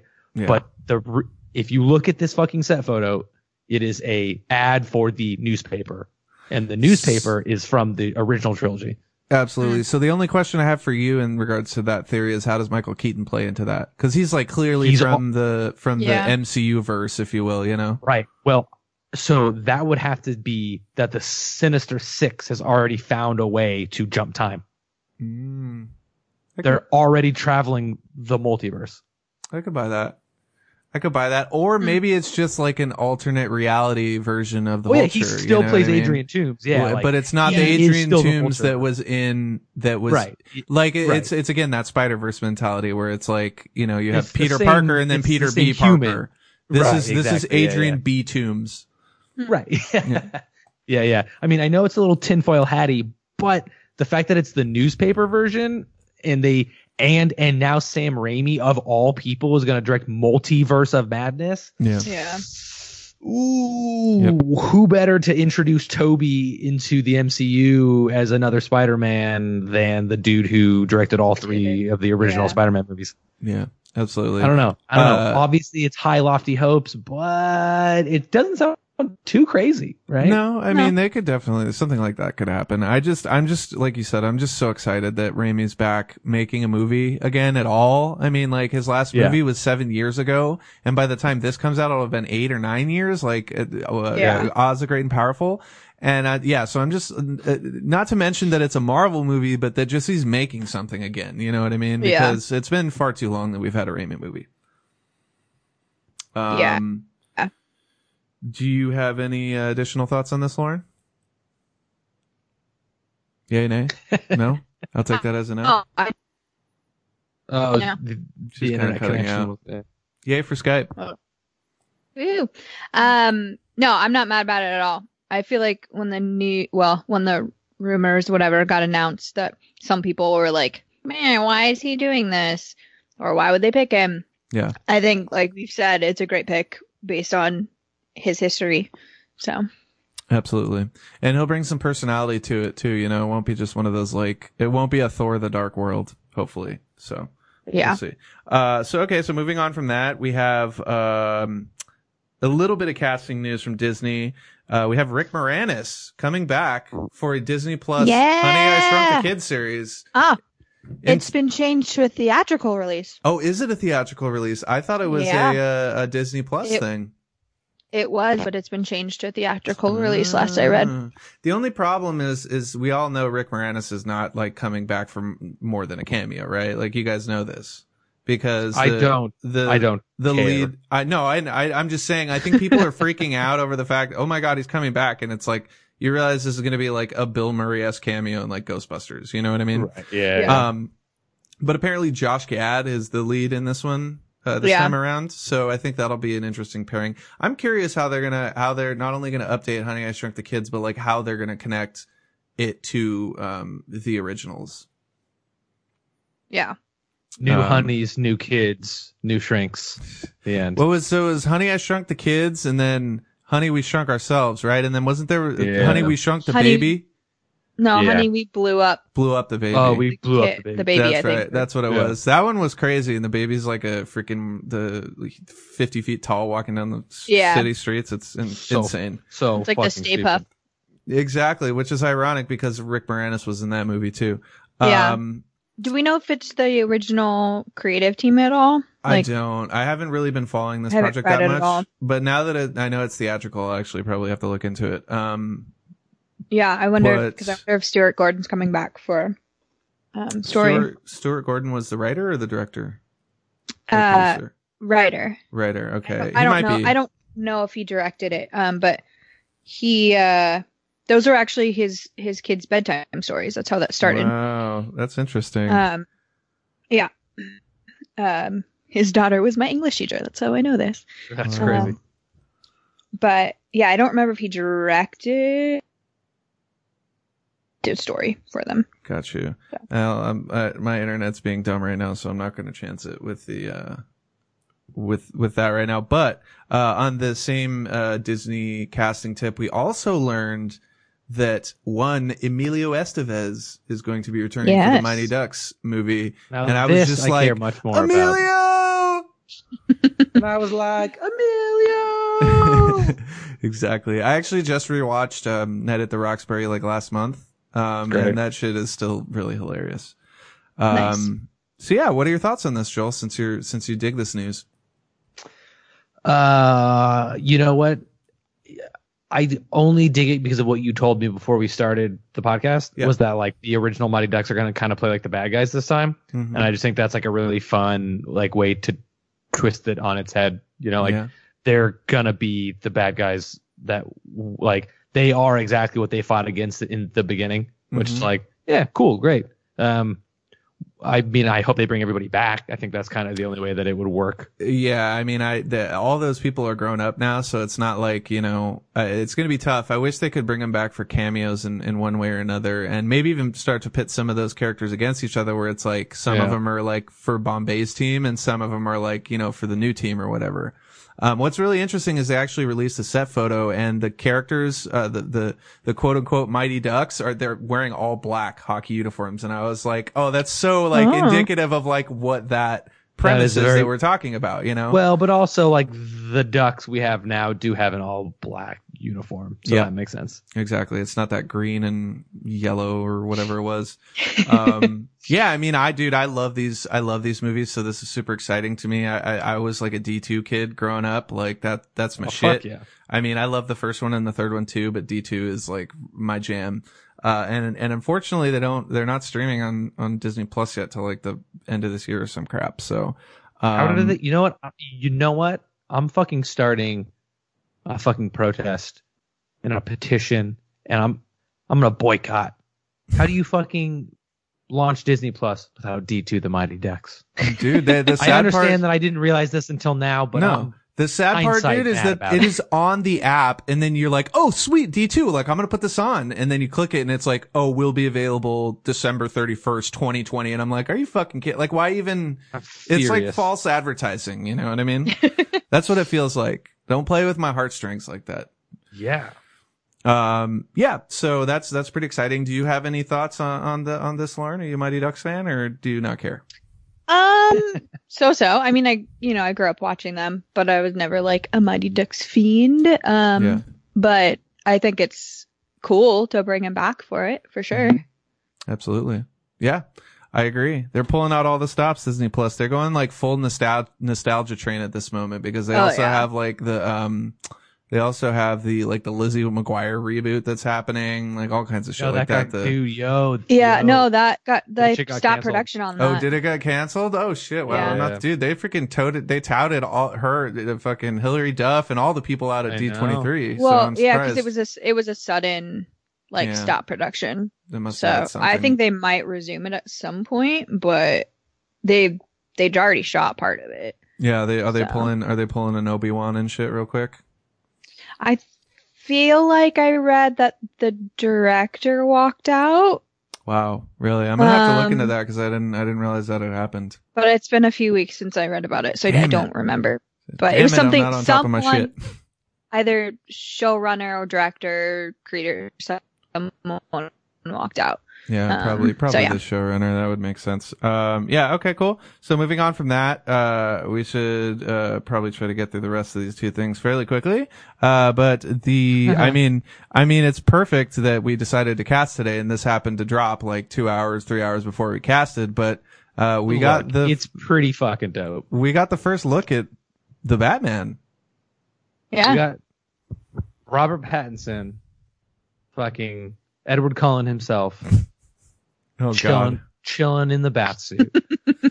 um, I watched it on set today, and it was, uh, whew, look, the fact that they called it a camera test, and I'm like, well, where's where are your lights? they were yeah. like, they were like, look, we got we got fucking R Pats in the suit, we got the fucking ARRI Mini with the fucking prime lenses on it. Let's Mhm. shoot this. Oh wait, did anybody get the gaffer? And they were like, oh.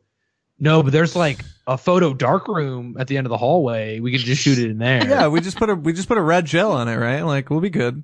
Yeah, I mean, look, it was cool to see him in the suit, but to call it a camera test, I'm like, you fucking horribly failed. at You that can part. barely see it. Like I turned up my brightness on my phone watching it, and it was still so dark. Yeah. Well, so first off, I think there's that's an it's intentionally dark, like right? They want they No, want I, it's under- a tease. I but- understand that it's For intentionally sure, dark, but Yeah. But that's a t- horrible camera test. No, no. What I'm what I'm saying is, I think they literally like turn the fucking brightness down, like the the the luminance or whatever you want to call it, on the image afterwards, uh, to make it like a little harder for people to like do basically do what they did anyways, which is take all the red color out of it and brighten the image up so you can actually see the suit. Um, But with that said, I think that's really smart of them to do that to get ahead of the jump of people getting set photos and shit because it's going into production. You know that the reason why they release this is because they're probably going to be out on the streets in a couple weeks filming Oh, with yeah. this suit. You know what I mean? So it's Yeah. better to do that. They did the same thing with Joker and that worked really well. So like, why not? You know what I mean? That makes total sense. Uh, in terms of the actual suit itself, like, uh, I dig it. Uh, I want to see more, but I dig it. You know, it feels It like pretty tactical. It's very tactile. It reminds me of like the Nolan bat suit, but almost like even to the nth degree. And it does feel, Oh I- yeah, like a lot more than that because like the shoulder pieces are even like a separate part than the chest because Mhm. like and it's a really quick shot. He kind of like raises his shoulders and you can see like the it's kind of like ridges. a pauldron like Yeah. moves apart from the chest. And I thought Mhm. that was pretty rad. I don't know how I feel about the thin, like the bat symbol is pretty thin.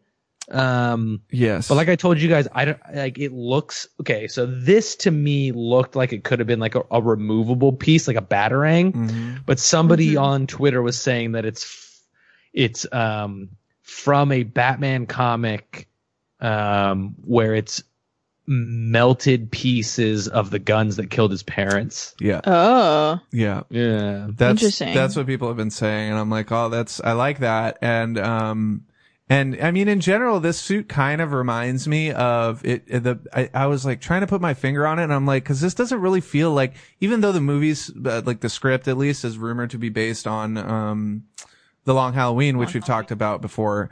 But this, it didn't. This suit didn't feel Long Halloween esque to me. It actually felt like a fairly uh, approximate recreation of what we see in the new 52, like the new 52 look of Batman. Just slightly. Yeah, but just because you go with a storyline, that doesn't mean you have to take that suit. Ab- no, you know what I mean? Like you could adapt Long yeah. Halloween for like um like the modern day. Absolutely, and that's I think it's really smart, like to to to take that sleek suit design that that uh, Capullo uh, came up with um, for the new Fifty Two, and try to do like sort of a. It, it's weird because it almost feels retro at the same time too. Like this movie is rumored to take place in the '90s. It kind of feels like something that's like in between those two times. You know what I mean? Yeah, And the mask, the mask I sent you guys in the in this fucking stupid dumbass Skype chat. Um, Picture that someone brightened up, Mhm. and the mask definitely looks kind of like homemade '90s, but the rest Yeah. of the suit looks more like like a, a military kind of dealio. But yeah, like the face mask for sure looks like it's yeah. which is from the 90s. which this face mask in particular the mask the cowl itself is really interesting because normally the batman mask it kind of just goes to the edge of like your mouth right and this one Yeah. actually goes almost to like From his, his cheeks. cheekbones yeah and Yeah. It's, so it's it's very wide open which is which is interesting but it's also like bro like you're facing criminal masterminds like you don't want to protect your face as much as possible i mean that's more of a nitpick than anything else because i'm sure I mean- it makes sense you know but Just from a kind of practicality standpoint of how the cowl has progressed over the years, it's definitely the most like free moving uh, yeah. option. So they've, you know, every time we've gotten a new cowl, it's gotten more Yeah. and more well i Um, mean you have the detached, I guess. yeah Um, so I wonder if it's just more of a kind of practicality as far as movement goes. Not Probably. necessarily safety, but I mean, the other cowls aren't necessarily safe aside from identity keeping. Yeah. Um, I gotta Totally. say, the chin. He look. I think he looks like a good. He looks like a good Batman. yeah yeah, he wears the suit well. I I do the close up that you sent of the mask just kind of does kind of worry me. It doesn't look like it's g- great quality as far as like the weird stitching on it and stuff. I don't know if that's what the final choice is going to be. Well, I don't think you know. It wasn't intended to be enhanced at a thousand ISO and fucking. Right, but if you're doing a camera know. test, why aren't you using the actual the- yeah costume? so so a this i i agree with what you're saying but i think in in terms of so i think it's smart of them to give us a look at this character uh this costume because uh i think it's actually going to be like almost like a prototype that's what it feels like is like a first version you know like almost like a trial run Yeah. where he's sort of like putting it together and then eventually at some point in the movie maybe we get like the more finalized version of that it's yeah. you know, like the Spider-Man uh, movies have done, for instance. Yeah. You know what I mean? If that ends up being what it is, great, I'll go with it. But if Yeah. it ends up being like it's supposed to be a final product suit, like we've seen, like it's just not polished. it doesn't it doesn't that. it doesn't feel like something that who has unlimited resources would build like it feels like they would have yeah especially with someone just- who's smart as bruce wayne but also just from a costuming standpoint, like Yeah. the construction of where those stitches are just doesn't make sense. yeah like me. from a from a pure pure aesthetic standpoint if you will Just even a build standpoint, like Mm, why okay why are are the stitching on the nose, is stitching on the eyebrow? Totally. Like I don't know, it's weird. yeah we'll have to we'll have to see Yeah. um so beyond that do you guys have anything else on the the uh bat suit if you will the new bat suit I had I had always said that I think Robert Pattinson would make a really good Bruce Wayne, and I don't know how I felt about him being Batman. Mhm. And I think that even though this was a very short clip, I think it um I don't want to say it completely sold me, but it definitely it definitely boosted my confidence in him by a by a lot. absolutely Yeah, he definitely wears the suit well. So Yeah. Mhm. Oh, Which is- uh, which is funny score- because we haven't even seen, like, a full- Star Wars. oh Yeah. absolutely oh which yeah, is which is Gi- Giacchino, uh, Michael Giacchino's uh, scoring the movie. So that's cool that they actually included like I I think that's his music that he created for it the is. film so far. Yeah, so, yeah, yeah. but I almost expected it to go because like it was vi- like there was a it was only a few syllables. Nah, that's not the word. It was only a few notes short to be like dun dun dun dun dun dun dun. dun. It's the like, you fucking, it's like the vanilla the Imperial March right now. It's like the Vanilla Ice conundrum. You know what I mean? yes, it was exactly that. Yeah, it was the Vanilla for yeah, sure. actually, I'm glad you mentioned the score though because I thought it was really well done and added a lot of mood and atmosphere to it. So that's that's for chill. sure.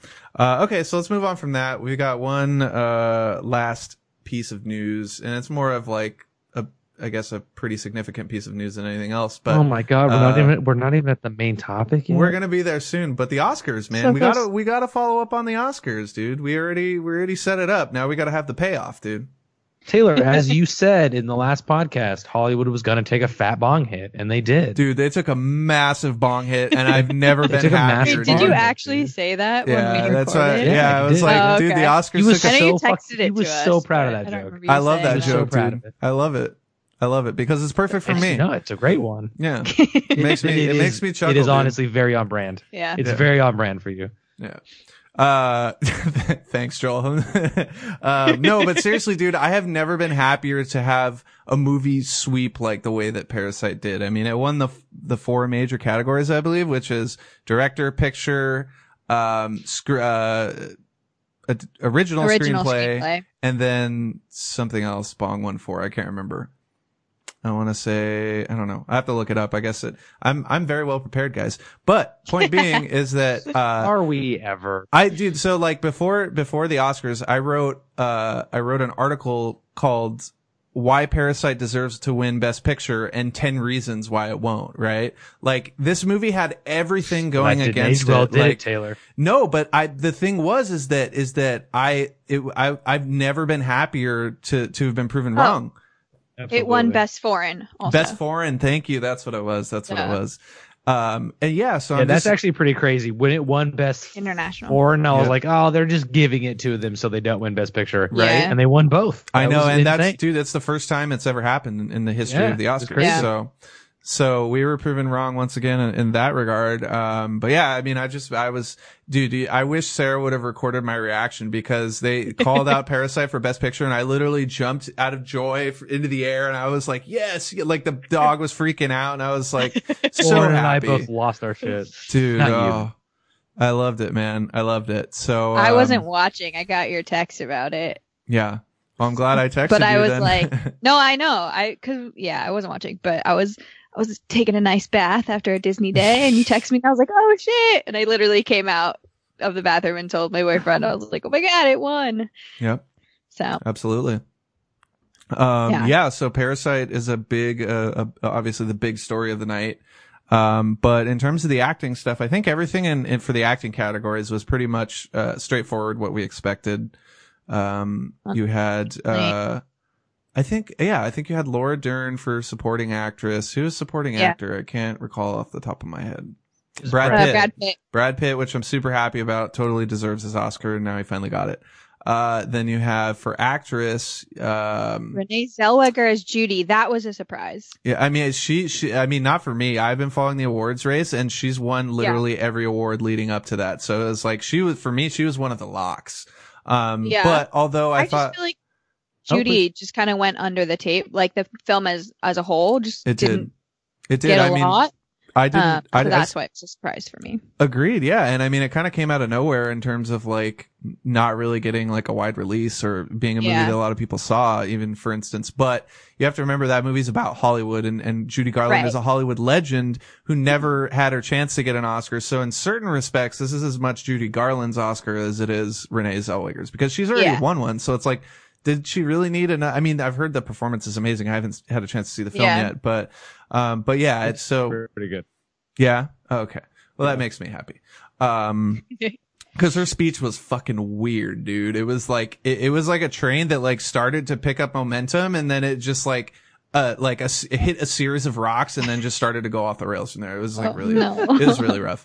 Uh, speaking of speeches though, for best actor, loved Joaquin's speech. So freaking happy that he finally has his Oscar. I just rewatched The Master today and I'm still pissed that he didn't win for that movie because his performance as Freddie Quell is amazing. Um, Yeah. But equally amazing Who as won that Joker. Oh gosh, I couldn't even tell you. It wasn't Jeff Bridges. It was after Jeff Bridges won. I think it was, uh, the guy in The Artist, if I'm not mistaken. Maybe. I Oh. don't know. I have to look it up. But uh, but yeah, I really thought Joaquin should have won for that performance. But I also love that movie Yeah. a great deal, uh, gr- very dearly. So uh, beyond that, I think um, what uh, what was it that one adapted? It was oh Jojo Rabbit, which was, Jojo yes. Let's talk about that because that was one of the. Taika Waititi. I did not. I'm so happy he won, but I just thought Yeah. he had no chance in hell. You know what I mean? Um, and Yeah. yeah, I mean it's it's 100 percent deserving for that for for that uh, screenplay. Yeah, like I said, I was at I was at Disneyland when the show started, um, and my best friend texted me, "Oh my God, Taika!" And I was like, "What? What happened?" She's like, "He won." I was like, "Oh my gosh!" And I literally like I started welling up because I was so excited that he Mhm. won, and like I'm just really excited overall. Uh, how many kind of groundbreaking moments this year had. Mhm. Um, him being the first Indigenous person to win an Oscar. Mhm. Um, He's and the, then, of he's the first like, indigenous Parasite person, people. but like the hundredth Jew, so it's okay. It levels out. That was a joke, people. Chill out. Come on. That's funny. Um, but yeah, I mean, personally, like I, Parasite was a great movie, and technically, like I do understand why it won. But as far as the way movies affected me, Jojo Rabbit, like, still is my number one, and I, I'm sad it didn't win Best Picture. Um, but like I'm glad he at least got this. Some sort of I thought it was recognition. well-deserved. I agree. Yeah. It's a movie that definitely needs to be recognized. I mean, like they're they're already start like I think uh, they mentioned it um in the in Taika's like post uh press conference, you know, they go into the room and the Mhm. reporters ask them all the questions Yeah. and stuff after they win. Someone mentioned like that that Jojo Rabbit is being taught at like USC Film School. Like it's Wow. already being used as like a powerful piece of cinema and it hasn't even been out in the world for a year yet. You know what I mean? Yeah. and it's been six months. So it's like kind of insane how, um, how not only, uh, prominent that movie is, but like how it will become more and more important, uh, as it gets older. It goes. Yeah. I, I do say, I do have to say, um, I'm disappointed it didn't win more technical. Um, as far as like either costume design or production design, I thought it might take one of those, but Agreed. I can also see though, in terms of the costume design, why the Academy wouldn't want to award a movie that basically like Yeah. the, the whole Yeah. Nazi outfit, you know, it's like, even though they are paper outfits, like, you know, um, I could see why the Academy would sort of steer away from that, even though it's not 100% justified, but still. yeah. Um, so yeah, I think beyond that, there wasn't really much else that, that surprised us, uh, at least me. I mean, uh, I think Deakins ended up winning cinematography, which I'm happy about. Um, yeah. I so think Cynthia Toy Story Erivo. 4 was Uh, a little bit of a surprise. that was a very big surprise. I actually Yeah. didn't, I thought that would be, I mean, I really like Toy Story 4. It's a great film, but, uh, it hadn't won anything up, up to Yeah. this point. I mean, uh, what's interesting about the animation category is that w- a, a different film took each major award this year. Like, uh, Yeah. Missing Link won one, and then I think Klaus won, um, for something. Uh, so yeah, there was there was it was interesting, but Yeah. a good win for Toy Story four, I guess. Have you seen that yet, Lauren? Did you see Toy Story four? Not yet. Mm. You gotta check it out. It's worth it. I Forky know. Forky is an amazing character. Blu-ray. It, I mean, oh wait, do I have? Oh yeah, I do have it. Yeah, absolutely. you? You? can borrow it. Yeah. Uh, Forky, Forky's amazing. And then you can go watch, uh, Forky asks, asks, asks a que- I was going to say asks, asks a question, uh, which Yeah. are like these little shorts they do on Disney Plus that are awesome. Yeah, I've seen them. Oh, apparently, just on a quick sidebar, since you brought that up, Mhm. um, I heard someone saying that like they might start introducing some of the different silverware from the Disney parks oh into God. shorts right. with Forky because they just started selling like the sporks in I mean, that, Galaxy's Edge. That would not I don't know if that's me. true, but that would be hilarious. It would not surprise me at all. Forky is one of the best characters Pixar's come up with in a long time. Uh, so Yeah. yeah, let's, let's move on. Uh, I mean, unless you guys have anything else to say on the Oscars, let's move on to the main topic. no, Well, everything else is pretty podcast, spot on. Right? what we There's nothing Yeah. else to talk about. We're done podcasting. We don't have to talk about anything else. right? No, we got to talk it. It's about the our end of the, nope, topic. It's the end of the night. We'll make it. We'll make it quick, Joel. We're not going to spend an hour. Let's talk about this movie We for an a hour, dude. We have a main. We have a main topic. Yeah, let's Yeah, let's we- talk about Birds of Prey for for two hours, Joel. We'll make it a three and a half hour podcast. I'll fucking kill myself. uh, so who wants to start? No, no, no, no. Let me here. You know, here's here's how we cannot talk about it for two hours. Are you ready to fucking hear this? Do you know how much Suicide Swa- Squad made on its first day? um, no. Sixty-five million dollars. Okay. You know how much it made into the first weekend? Mm-hmm. Like probably 133 130, yeah, million something like that. You know how much Birds of Prey made in its first weekend? Mm-hmm. Like 33 35, million 33. Yeah. The, but It's because you- it was it made completely mismarketed. Yeah. It made a hundred million dollars less than Suicide Squad. Okay, but you also have to take this into account is that yes, it was mismarketed It's a to a bad certain movie? respect.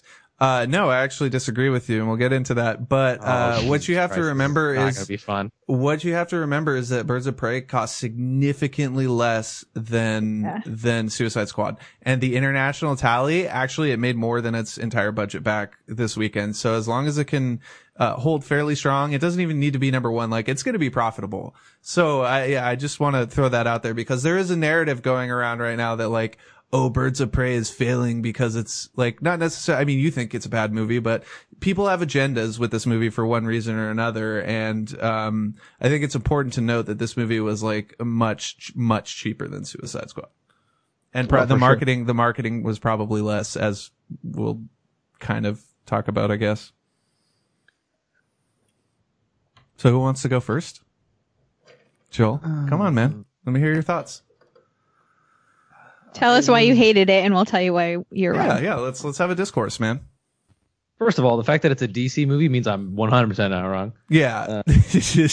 no, it also means that you're 100% biased. Yeah. Yo, but I'm not. But I'm not biased because I like Wonder Woman. Like, Ah, no, because I, There are DC One movies out that- of all I, the rest. I doesn't think count, it's Joel. I think it's important to note, and maybe this is calling you out on the on the cast, Joel, but you wanted to hate this movie going in, and that's like that for me is what I would consider bias. It's like if you're not even willing to give the movie a chance, then like how can you ever expect it to to to do anything for you or even have fun with it? You know what I mean? it was so bad, dude. Yeah. it was so bad. So what The dialogue was the fucking dialogue was horrible. The writing was atrocious. You could tell that every scene had a reshoot. You could just you could just fucking tell. It was blatantly Really? obvious. The fucking glaring single shots that were like, well, this is out of fucking place. Yeah, why I mean- that? they reshot the whole fucking movie. That's why. It was just it was horrible. The whole fucking movie, like, oh man, like, oh god, I like where to even fucking start, dude. I think the the worst part for me was that they really didn't try to hide the fact that they reshot a majority of the movie.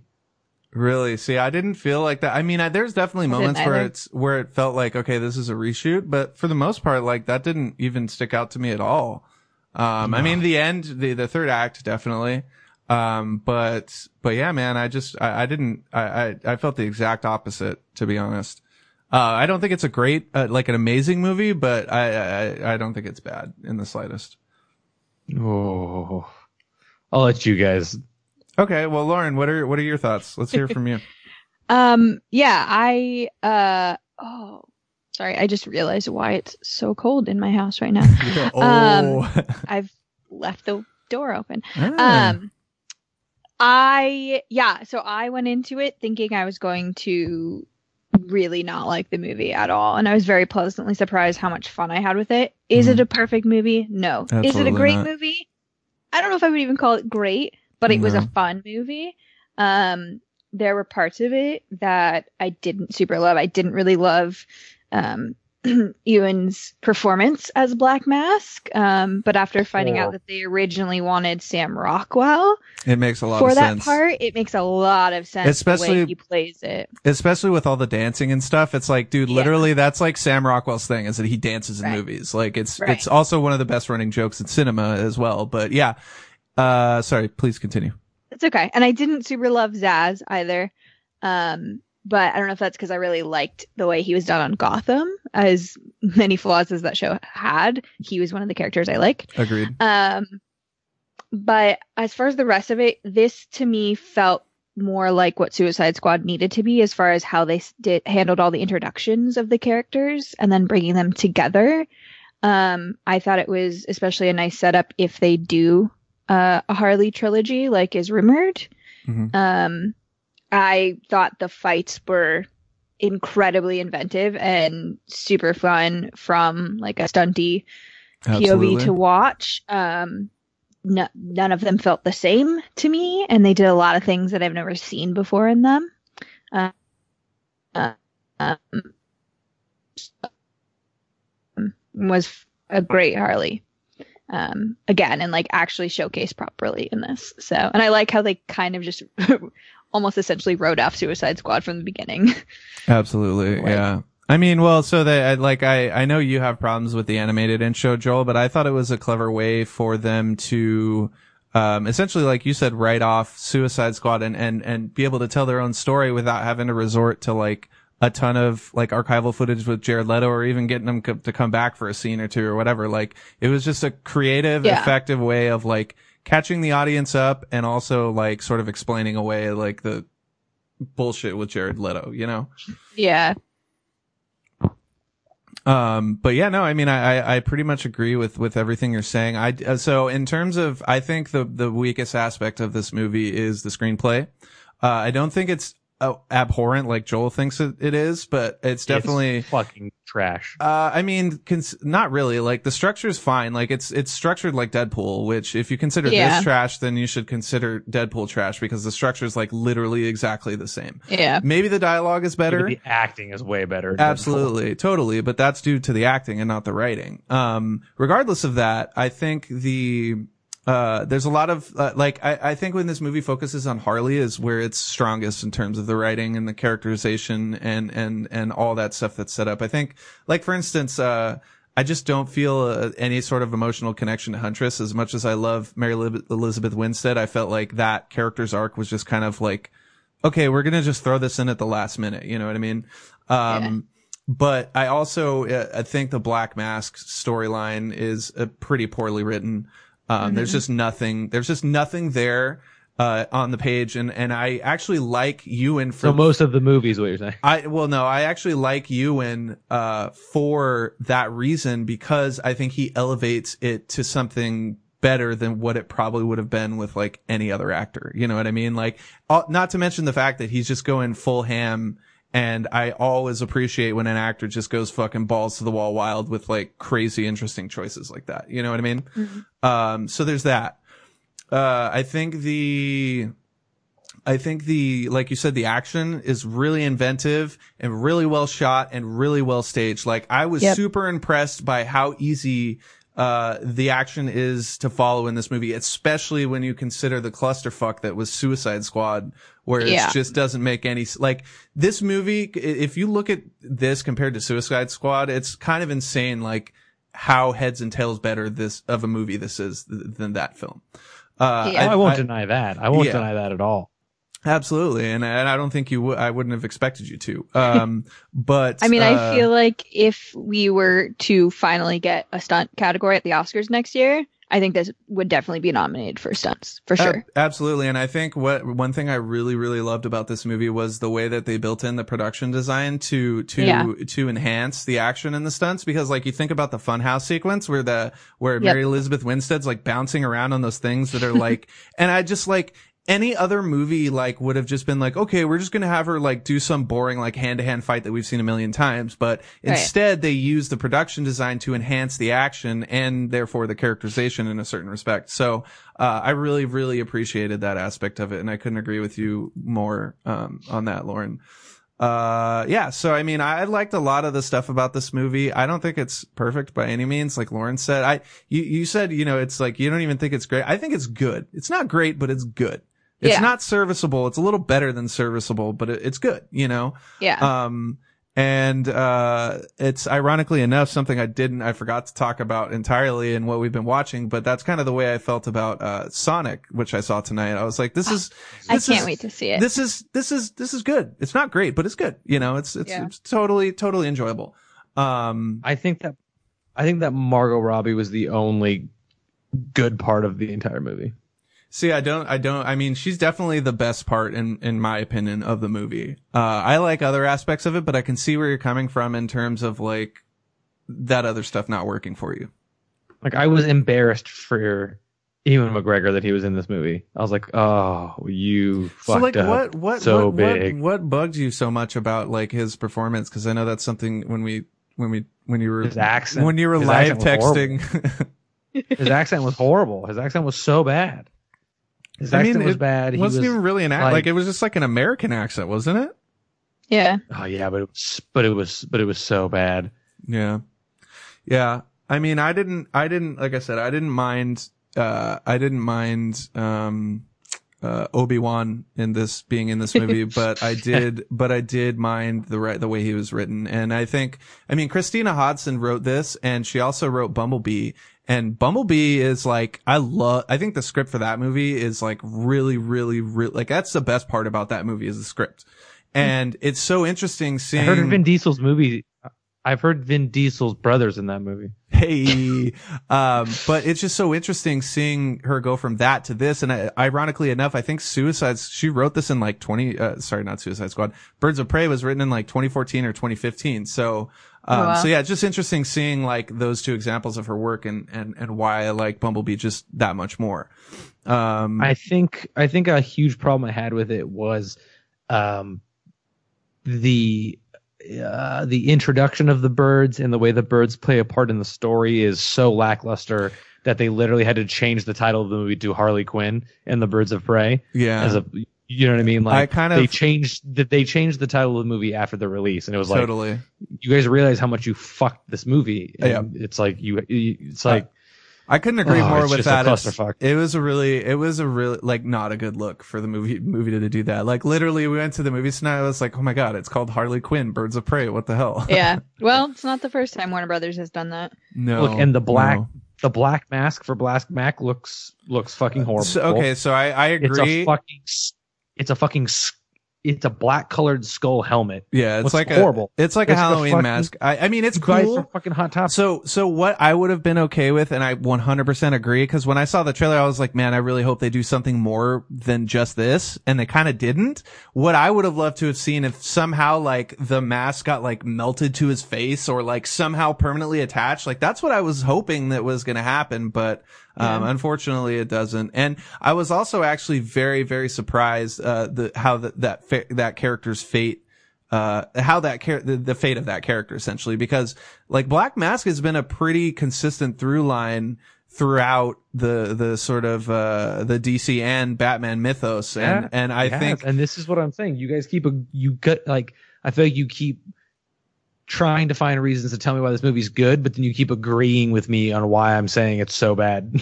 no i'm not i'm not agreeing with you i'm saying i understand where you're coming from because because i uh, certain things i agree with you like black mask but black mask is only a like a, a fraction of that movie like Yeah. there's so much more to it than just that you know what i mean and it's like Yeah. it's okay for me to like not completely and i liked it i didn't 100% love it but i also didn't hate it and it's okay for me to like not hate that and also uh, uh, so be be mediocre uh, have a mediocre feeling about that and also really like other aspects of the movie. You know what I mean? Yeah. I also said from the get go that that was my biggest problem with the movie was Black Mask. So Yeah, totally. Yeah. Totally. Um, so yeah, I mean, I don't know if like there's really, it's really worth it to go into spoilers on this movie because I don't like, I mean, like you said, the, the, the, the, I, I mean, I've kind of found it to be interesting, but also, like you said, a little bit troublesome how like the quote unquote team up aspect of this movie does, it sort of happens quick. I mean, I think the justification works, but it's kind of a little bit forced. You know what I mean? Um, in terms of like getting it to that point. But I still like, I think Cassandra Cain is like one of my favorite characters in this movie. Like, I just love the, the casting and the way they, they portrayed that character. And Yeah. also, also the little moments, man, the direction, the direction is not bad because like, I think, like, for instance, one of the viral moments of the movie is like when, when Harley gives, um, when Harley gives, uh, fucking Black Canary the hair tie. Like, I'm not a chick and I don't relate to that, but that's like such a specific moment that like Yeah. I can't help but love it. You know what I mean? Like, Yeah. and I think what I love about this movie the most is the specificity of it. Like, you may not necessarily like, like certain aspects of it, or, or in your case, Joel, like hate it. But I think there's something to be said and, and, and, uh, something to be applauded is the specificity of like making a huge, uh, blockbuster like this and having it be, um, very uh very tight in terms of its uh the the the sort of type of pe- people that it's appealing to the demographic it's appealing to Ah, but I think, but I think they did a horrible job for that. For being a girl power movie, I think they treated all their female characters like utter shit.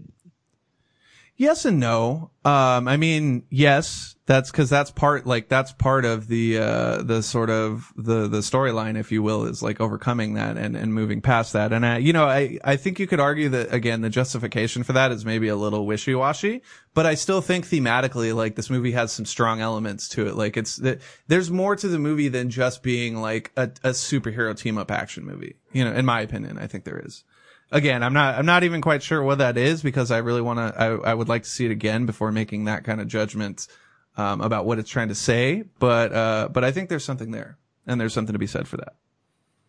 Yeah, I Yeah. think instead of it being a, like a superhero team movie against like bad guys in general, against like you know like we are the good people and there are like a larger big bad in the world, it was more just like, mm, I hate the Joker because I'm a broken up girl and this other guy is also mean to me, and it's like they really could have done like a much larger like we are a badass team of chicks fighting against evil in general, but instead it was like this one man was really mean and we don't like him. Yeah. And I'm like, that's fucking weak. Well, That's I mean, fu- that's because he's weak. the one who's like causing all the shit in this like at the time like joker obviously is not happening right, in but they this could have built a bigger backstory between all of these characters and other bad people in the world, and it was all just about like this one guy. he was yeah, just oh we all mm, he was a he was mean. Yeah, and I was like, that's I just didn't find that as a compelling like any one of those people could have taken him down, I think, super easily, as shown how Cassandra Cain did it almost by herself in the end. Like Yeah. he wasn't really, in my opinion, he wasn't really that menacing. Like the amount of people that Harley Quinn kills in the movie by herself, like she didn't need a she didn't need a team of people to do that. And they built the entire movie's backstory on this one guy, as opposed to like, oh, we've all been harmed by different people, and we're gonna come together to fight, you know, like a bigger bad. It was like, oh, this one guy was all mean to us, and it's Yeah, like that's I- just. I, I mean, I don't necessarily agree that that's how it played because you see moments of them dealing with other hardships, like with the detective. Like she's constantly getting shit on by everyone in her department, so it's also she's also trying to overcome that in the process. And this Oh, yeah, but just they happens blame to that. be Oh, her right. But they blame that on her alcoholism. Like, it wasn't like, oh, she has to overcome like the misogyny because she's such a badass chick and all these guys suck. Well, it's, they like put that No, down. Like, oh, it's also the misogyny, you're but it's, person. but it's her also the partner fact that has she's been homosexual. stealing all of her wins the whole time. Yeah. like Right, that's how They he got to on her behead. Right, right. But No, I they think her blame drinking- all of that on her drinking. her drinking came from the fact that he kept stealing her wins and she was not getting ahead. Like she was yeah, not that's that's necessarily an I, alcoholic to begin with. That's the way I perceived Oh, it. right. But I think that that downplays like who she is as a character. Is all I'm saying. Is like I feel Yeah. like that's like a weak. That's another crutch that they have to like. You know, I just I just thought that they treated the female empowerment storylines in this so so-called female empowerment film horribly. I See- disagree. Yeah, I, I also disagree in that because I feel like there's something to be said for creating like a female, a sense of female empowerment, but also being realistic and being true to like the way that women actually are in real life. Like, for instance, like the, the whole Joker Harley relationship, it was founded on the idea of like a codependent, like she's codependent on him, Yeah. right? Like, so it's, it's not necessarily like, oh, I'm sad. Like, it's the literal mental aspect of like, I am Well, I'm not codependent talking on about this her. I'm character talking about and the entire group. totally, But, but, the I- rest I'm- of them, we literally have at least one other instance of with all three of them where we see some other struggle in their life that they are overcoming Absolutely. while fighting. and it, for me, that makes the characters multidimensional because it's not just one thing that defines them. And it, even if it's two things, like still, that's, that's something a little bit more than, than like the, the, like what you'd get in a cookie cutter, uh, superhero movie normally. You know what I mean? Wasn't the cop the only one that didn't have a problem with Black Mask specifically? I'm pretty sure like Black I- Canary was like his like singer s- right but they also like she isn't using her powers prior to that because like her mom like she lost her mom because her mom was using her powers and like Mhm. so she's like trying to overcome that and struggling with that and then with Cassandra like her parents or foster parents or whatever like are clearly a shit show and Mhm. so she's trying to escape that like we all we see parts of their real life aside from black mask that play into who they are Totally. And black, and the way I looked at it, at least was black, black mask is like more so the, like the, um, the trigger, the catalyst, the, the yeah. catalyst exactly for, for, for action in that regard to, you know, to speak, uh, generally, I guess. But, um, but yeah, no, I mean, I think there's, I think there's a lot of the characters worked for me and, and, um, yeah, I just, I, I, I- enjoyed the movie for what it was. You know what I mean? I think speaking of Black Canary using her powers all of w- what once Mm hmm And? what the one time she used it it was extremely powerful Mhm. use it use it again I mean, you could, but she will in the next movie that we see them in it's like the uh it's like the it's like the thing in Iron Man's suit where he can only use it once, you know? i mean it knocked her out so clearly Yeah. Exactly.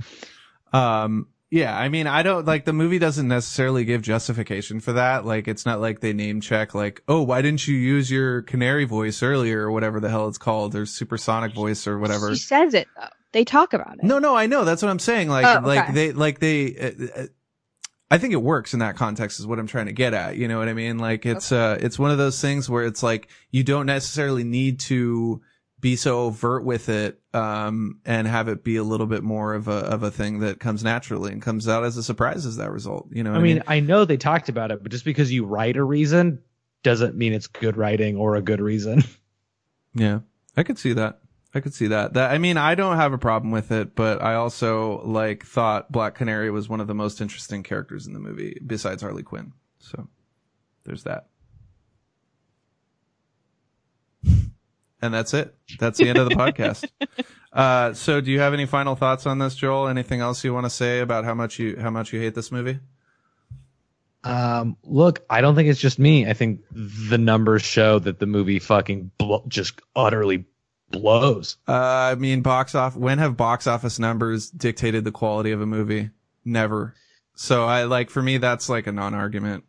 I think for superhero movies, they 100% do. No, not at all, dude. There's been plenty of plenty of superhero movies that have not gotten their due. I mean, the Marvel movies have, but there's been other stuff. There's been other great superhero movies, like Dark Darkman is a great example. That Oh movie freaking God. totally failed. I mean, yeah, it was 25 years ago, but still, I mean, an example nevertheless. Um, uh, even Liam, Liam's Neeson's. yeah, exactly. I was gonna say The Crow too, but The Crow actually made a lot of money. I think uh, it was a pretty popular movie I think it did, yeah. because yeah. it was the whole Brandon Lee death thing. But uh, but let me ask you this, Joel. Uh, which is worse? Um, actually, do me a ranking between X three, Spider Man three, Birds of Prey, and Suicide Squad. For, like, is the first thing I named the worst one? Uh, you can do whatever your order you want. I just want to get a like a metric of how much you hate Birds of Prey compared to the other things that you hate. Oh, it's not as bad as Spider-Man 3 or X-Men 3. Yeah, I mean those are deep cuts for you. Yeah, no, it's not. I'm not trying to say it's the worst movie of all time. I'm Yeah, just saying going in, it fucking sucked. Like, it's like I'm talking shit on it specifically in the context of this podcast because this is the movie that we're talking about. Yeah, yeah. I don't yeah. even think it's the worst. Like, I don't even think it's the worst of films that like the DCEU has tried to make recently. one hundred. I'm just saying, like, in context of like the podcast that we're doing right now, Mhm. we're talking about this movie. This Yeah, movie yeah, yeah. sucks. yeah, like- totally. If I was to rank it compared to other DC films, it would probably be higher than a lot yeah, of them. yeah, yeah, yeah. Uh, no, yeah, and that's why I was trying to get a better Overall, like as a idea. general film, it's bad. Yeah. Like, What I would mean, you? Rotten Okay. Tomatoes has 79%, 80% for audience rating. So as far as people not liking the movie generally, I don't think that's correct. yeah, the audience who's fucking watching this movie, the DC fanboys, of course they're gonna say it's Not good. necessarily.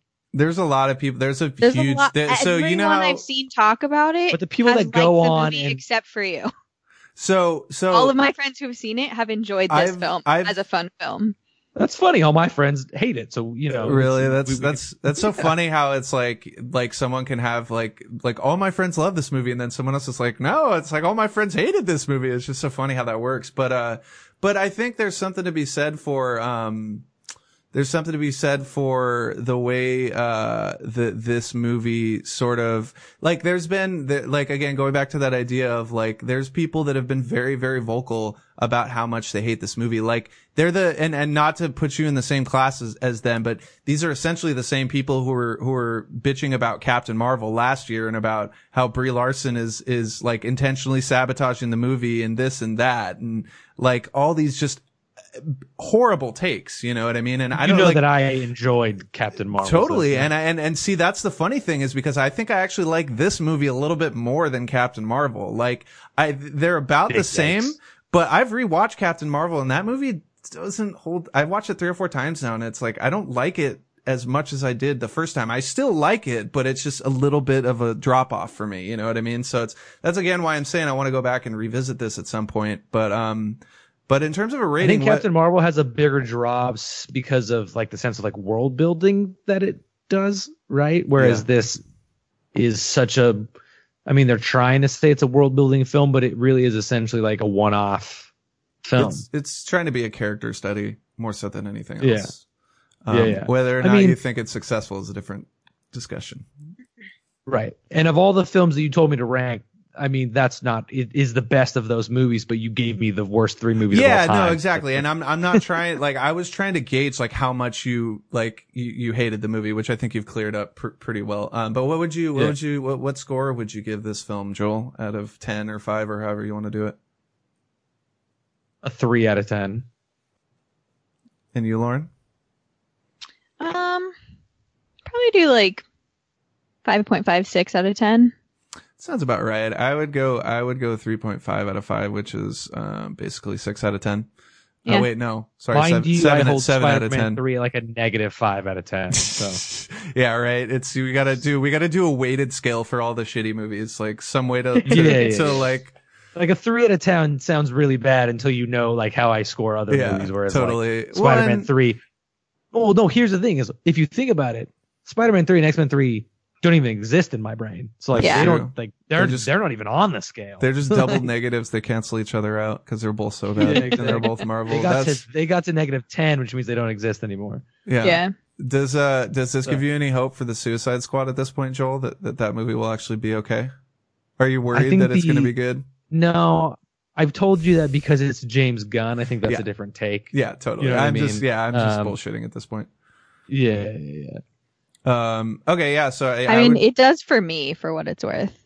make. Yeah. I mean, me too. I think. I mean, I- especially, I've- No, obviously please. for James Gunn, like obviously excited, like have high hopes for it regardless. But after seeing this movie, I was like, okay, if Suicide Squad is building off of this, I think this is a great stepping stone between Suicide Squad and the Suicide Squad in the right Do you think direction. it's going to though? I Because, agree. like, this had such little connection with the first movie. Do you think they're going to even use this as a connection to that film? I I mean, as far as the tonal shift of this I can see that. aspect of the universe. Like I don't know if it's necessarily going to connect story wise because I don't know Right. where they fit time wise together.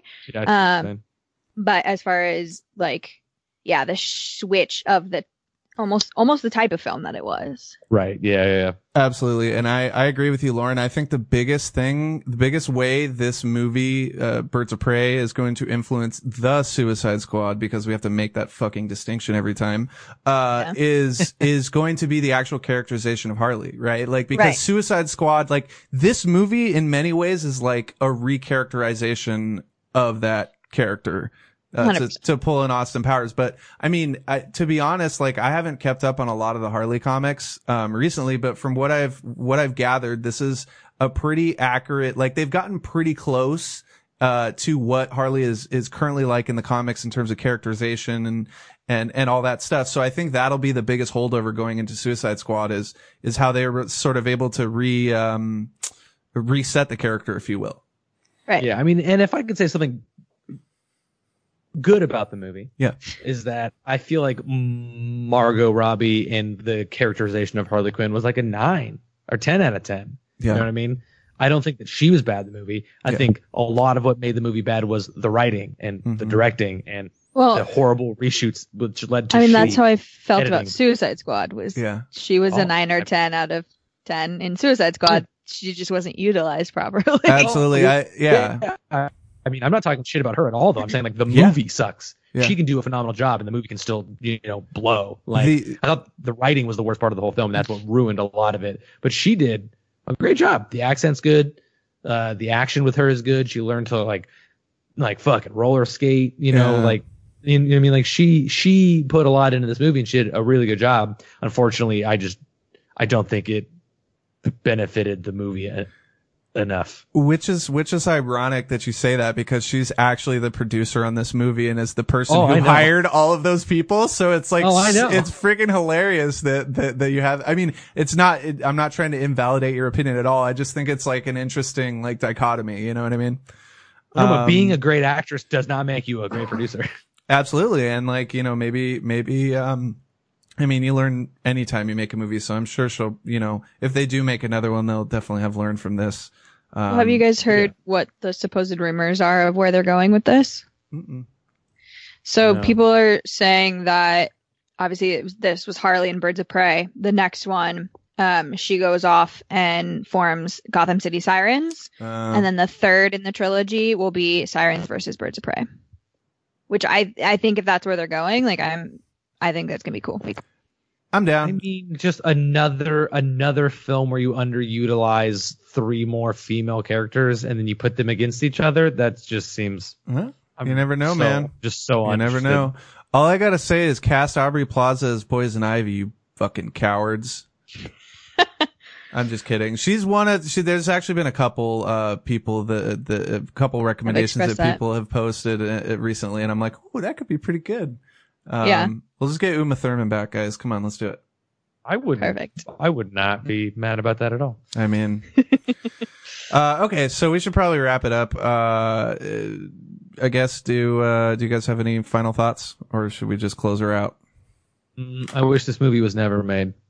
I think everyone should go see this movie. See, I think that that is a little bit of a line too far, Joel, because I Yeah, think, I think some, everybody should go see I- this movie and find out how bad it is. I think some people will will be, um, especially in terms of like young girls and stuff. Like this could be um, almost like not to say it's on the level of Wonder Woman in terms of like uh, influence, you know, for lack of a better word. But I think there's something to be said for this movie, like inspiring young girls and and having having at least Not leaving too them young. with- Before it 'cause comes it's rated out R, soon. I, I that's the problem is that it is rated R. So regardless of that, um, Joel, where can we But find? women oh, in general. Sorry. yes. No, no, no. Yeah, absolutely. Um, Don't steal my line, Taylor. Okay, well, Taylor, where can everybody find you on the internet? Ah, dang it. uh, you can find me writing for mandatory.com, uh, as well as doing some stuff for Age of the Nerd as always. And then got a few other things in the works that are hopefully going to be panning out. So we'll see. Uh, but you can always follow me at twitter.com at Taylor Salen. Beautiful. Lauren, what about you? I am at underscore Miss Pixie underscore on Instagram mostly. Um, technically the Twitter too, but Instagram for all the current happenings. Beautiful. And you can find me at I hate birds of prey duck. No, I'm just kidding. uh, you can find me at I'm the LA nerd on Twitter, Instagram, and YouTube. Uh, the last YouTube video I did was a spiral uh, Saw reboot trailer reaction. Um, I don't hate the idea. Uh, it's as a huge Saw fan, I'm curious to see how Chris Rock does this. Go check that out. Otherwise, we have so many podcasts to listen to, and I suggest you listen to all of them. Do it. We'll Do it probably see it. you in another month, but if not, maybe sooner. Anyway, later, nerds. Bye.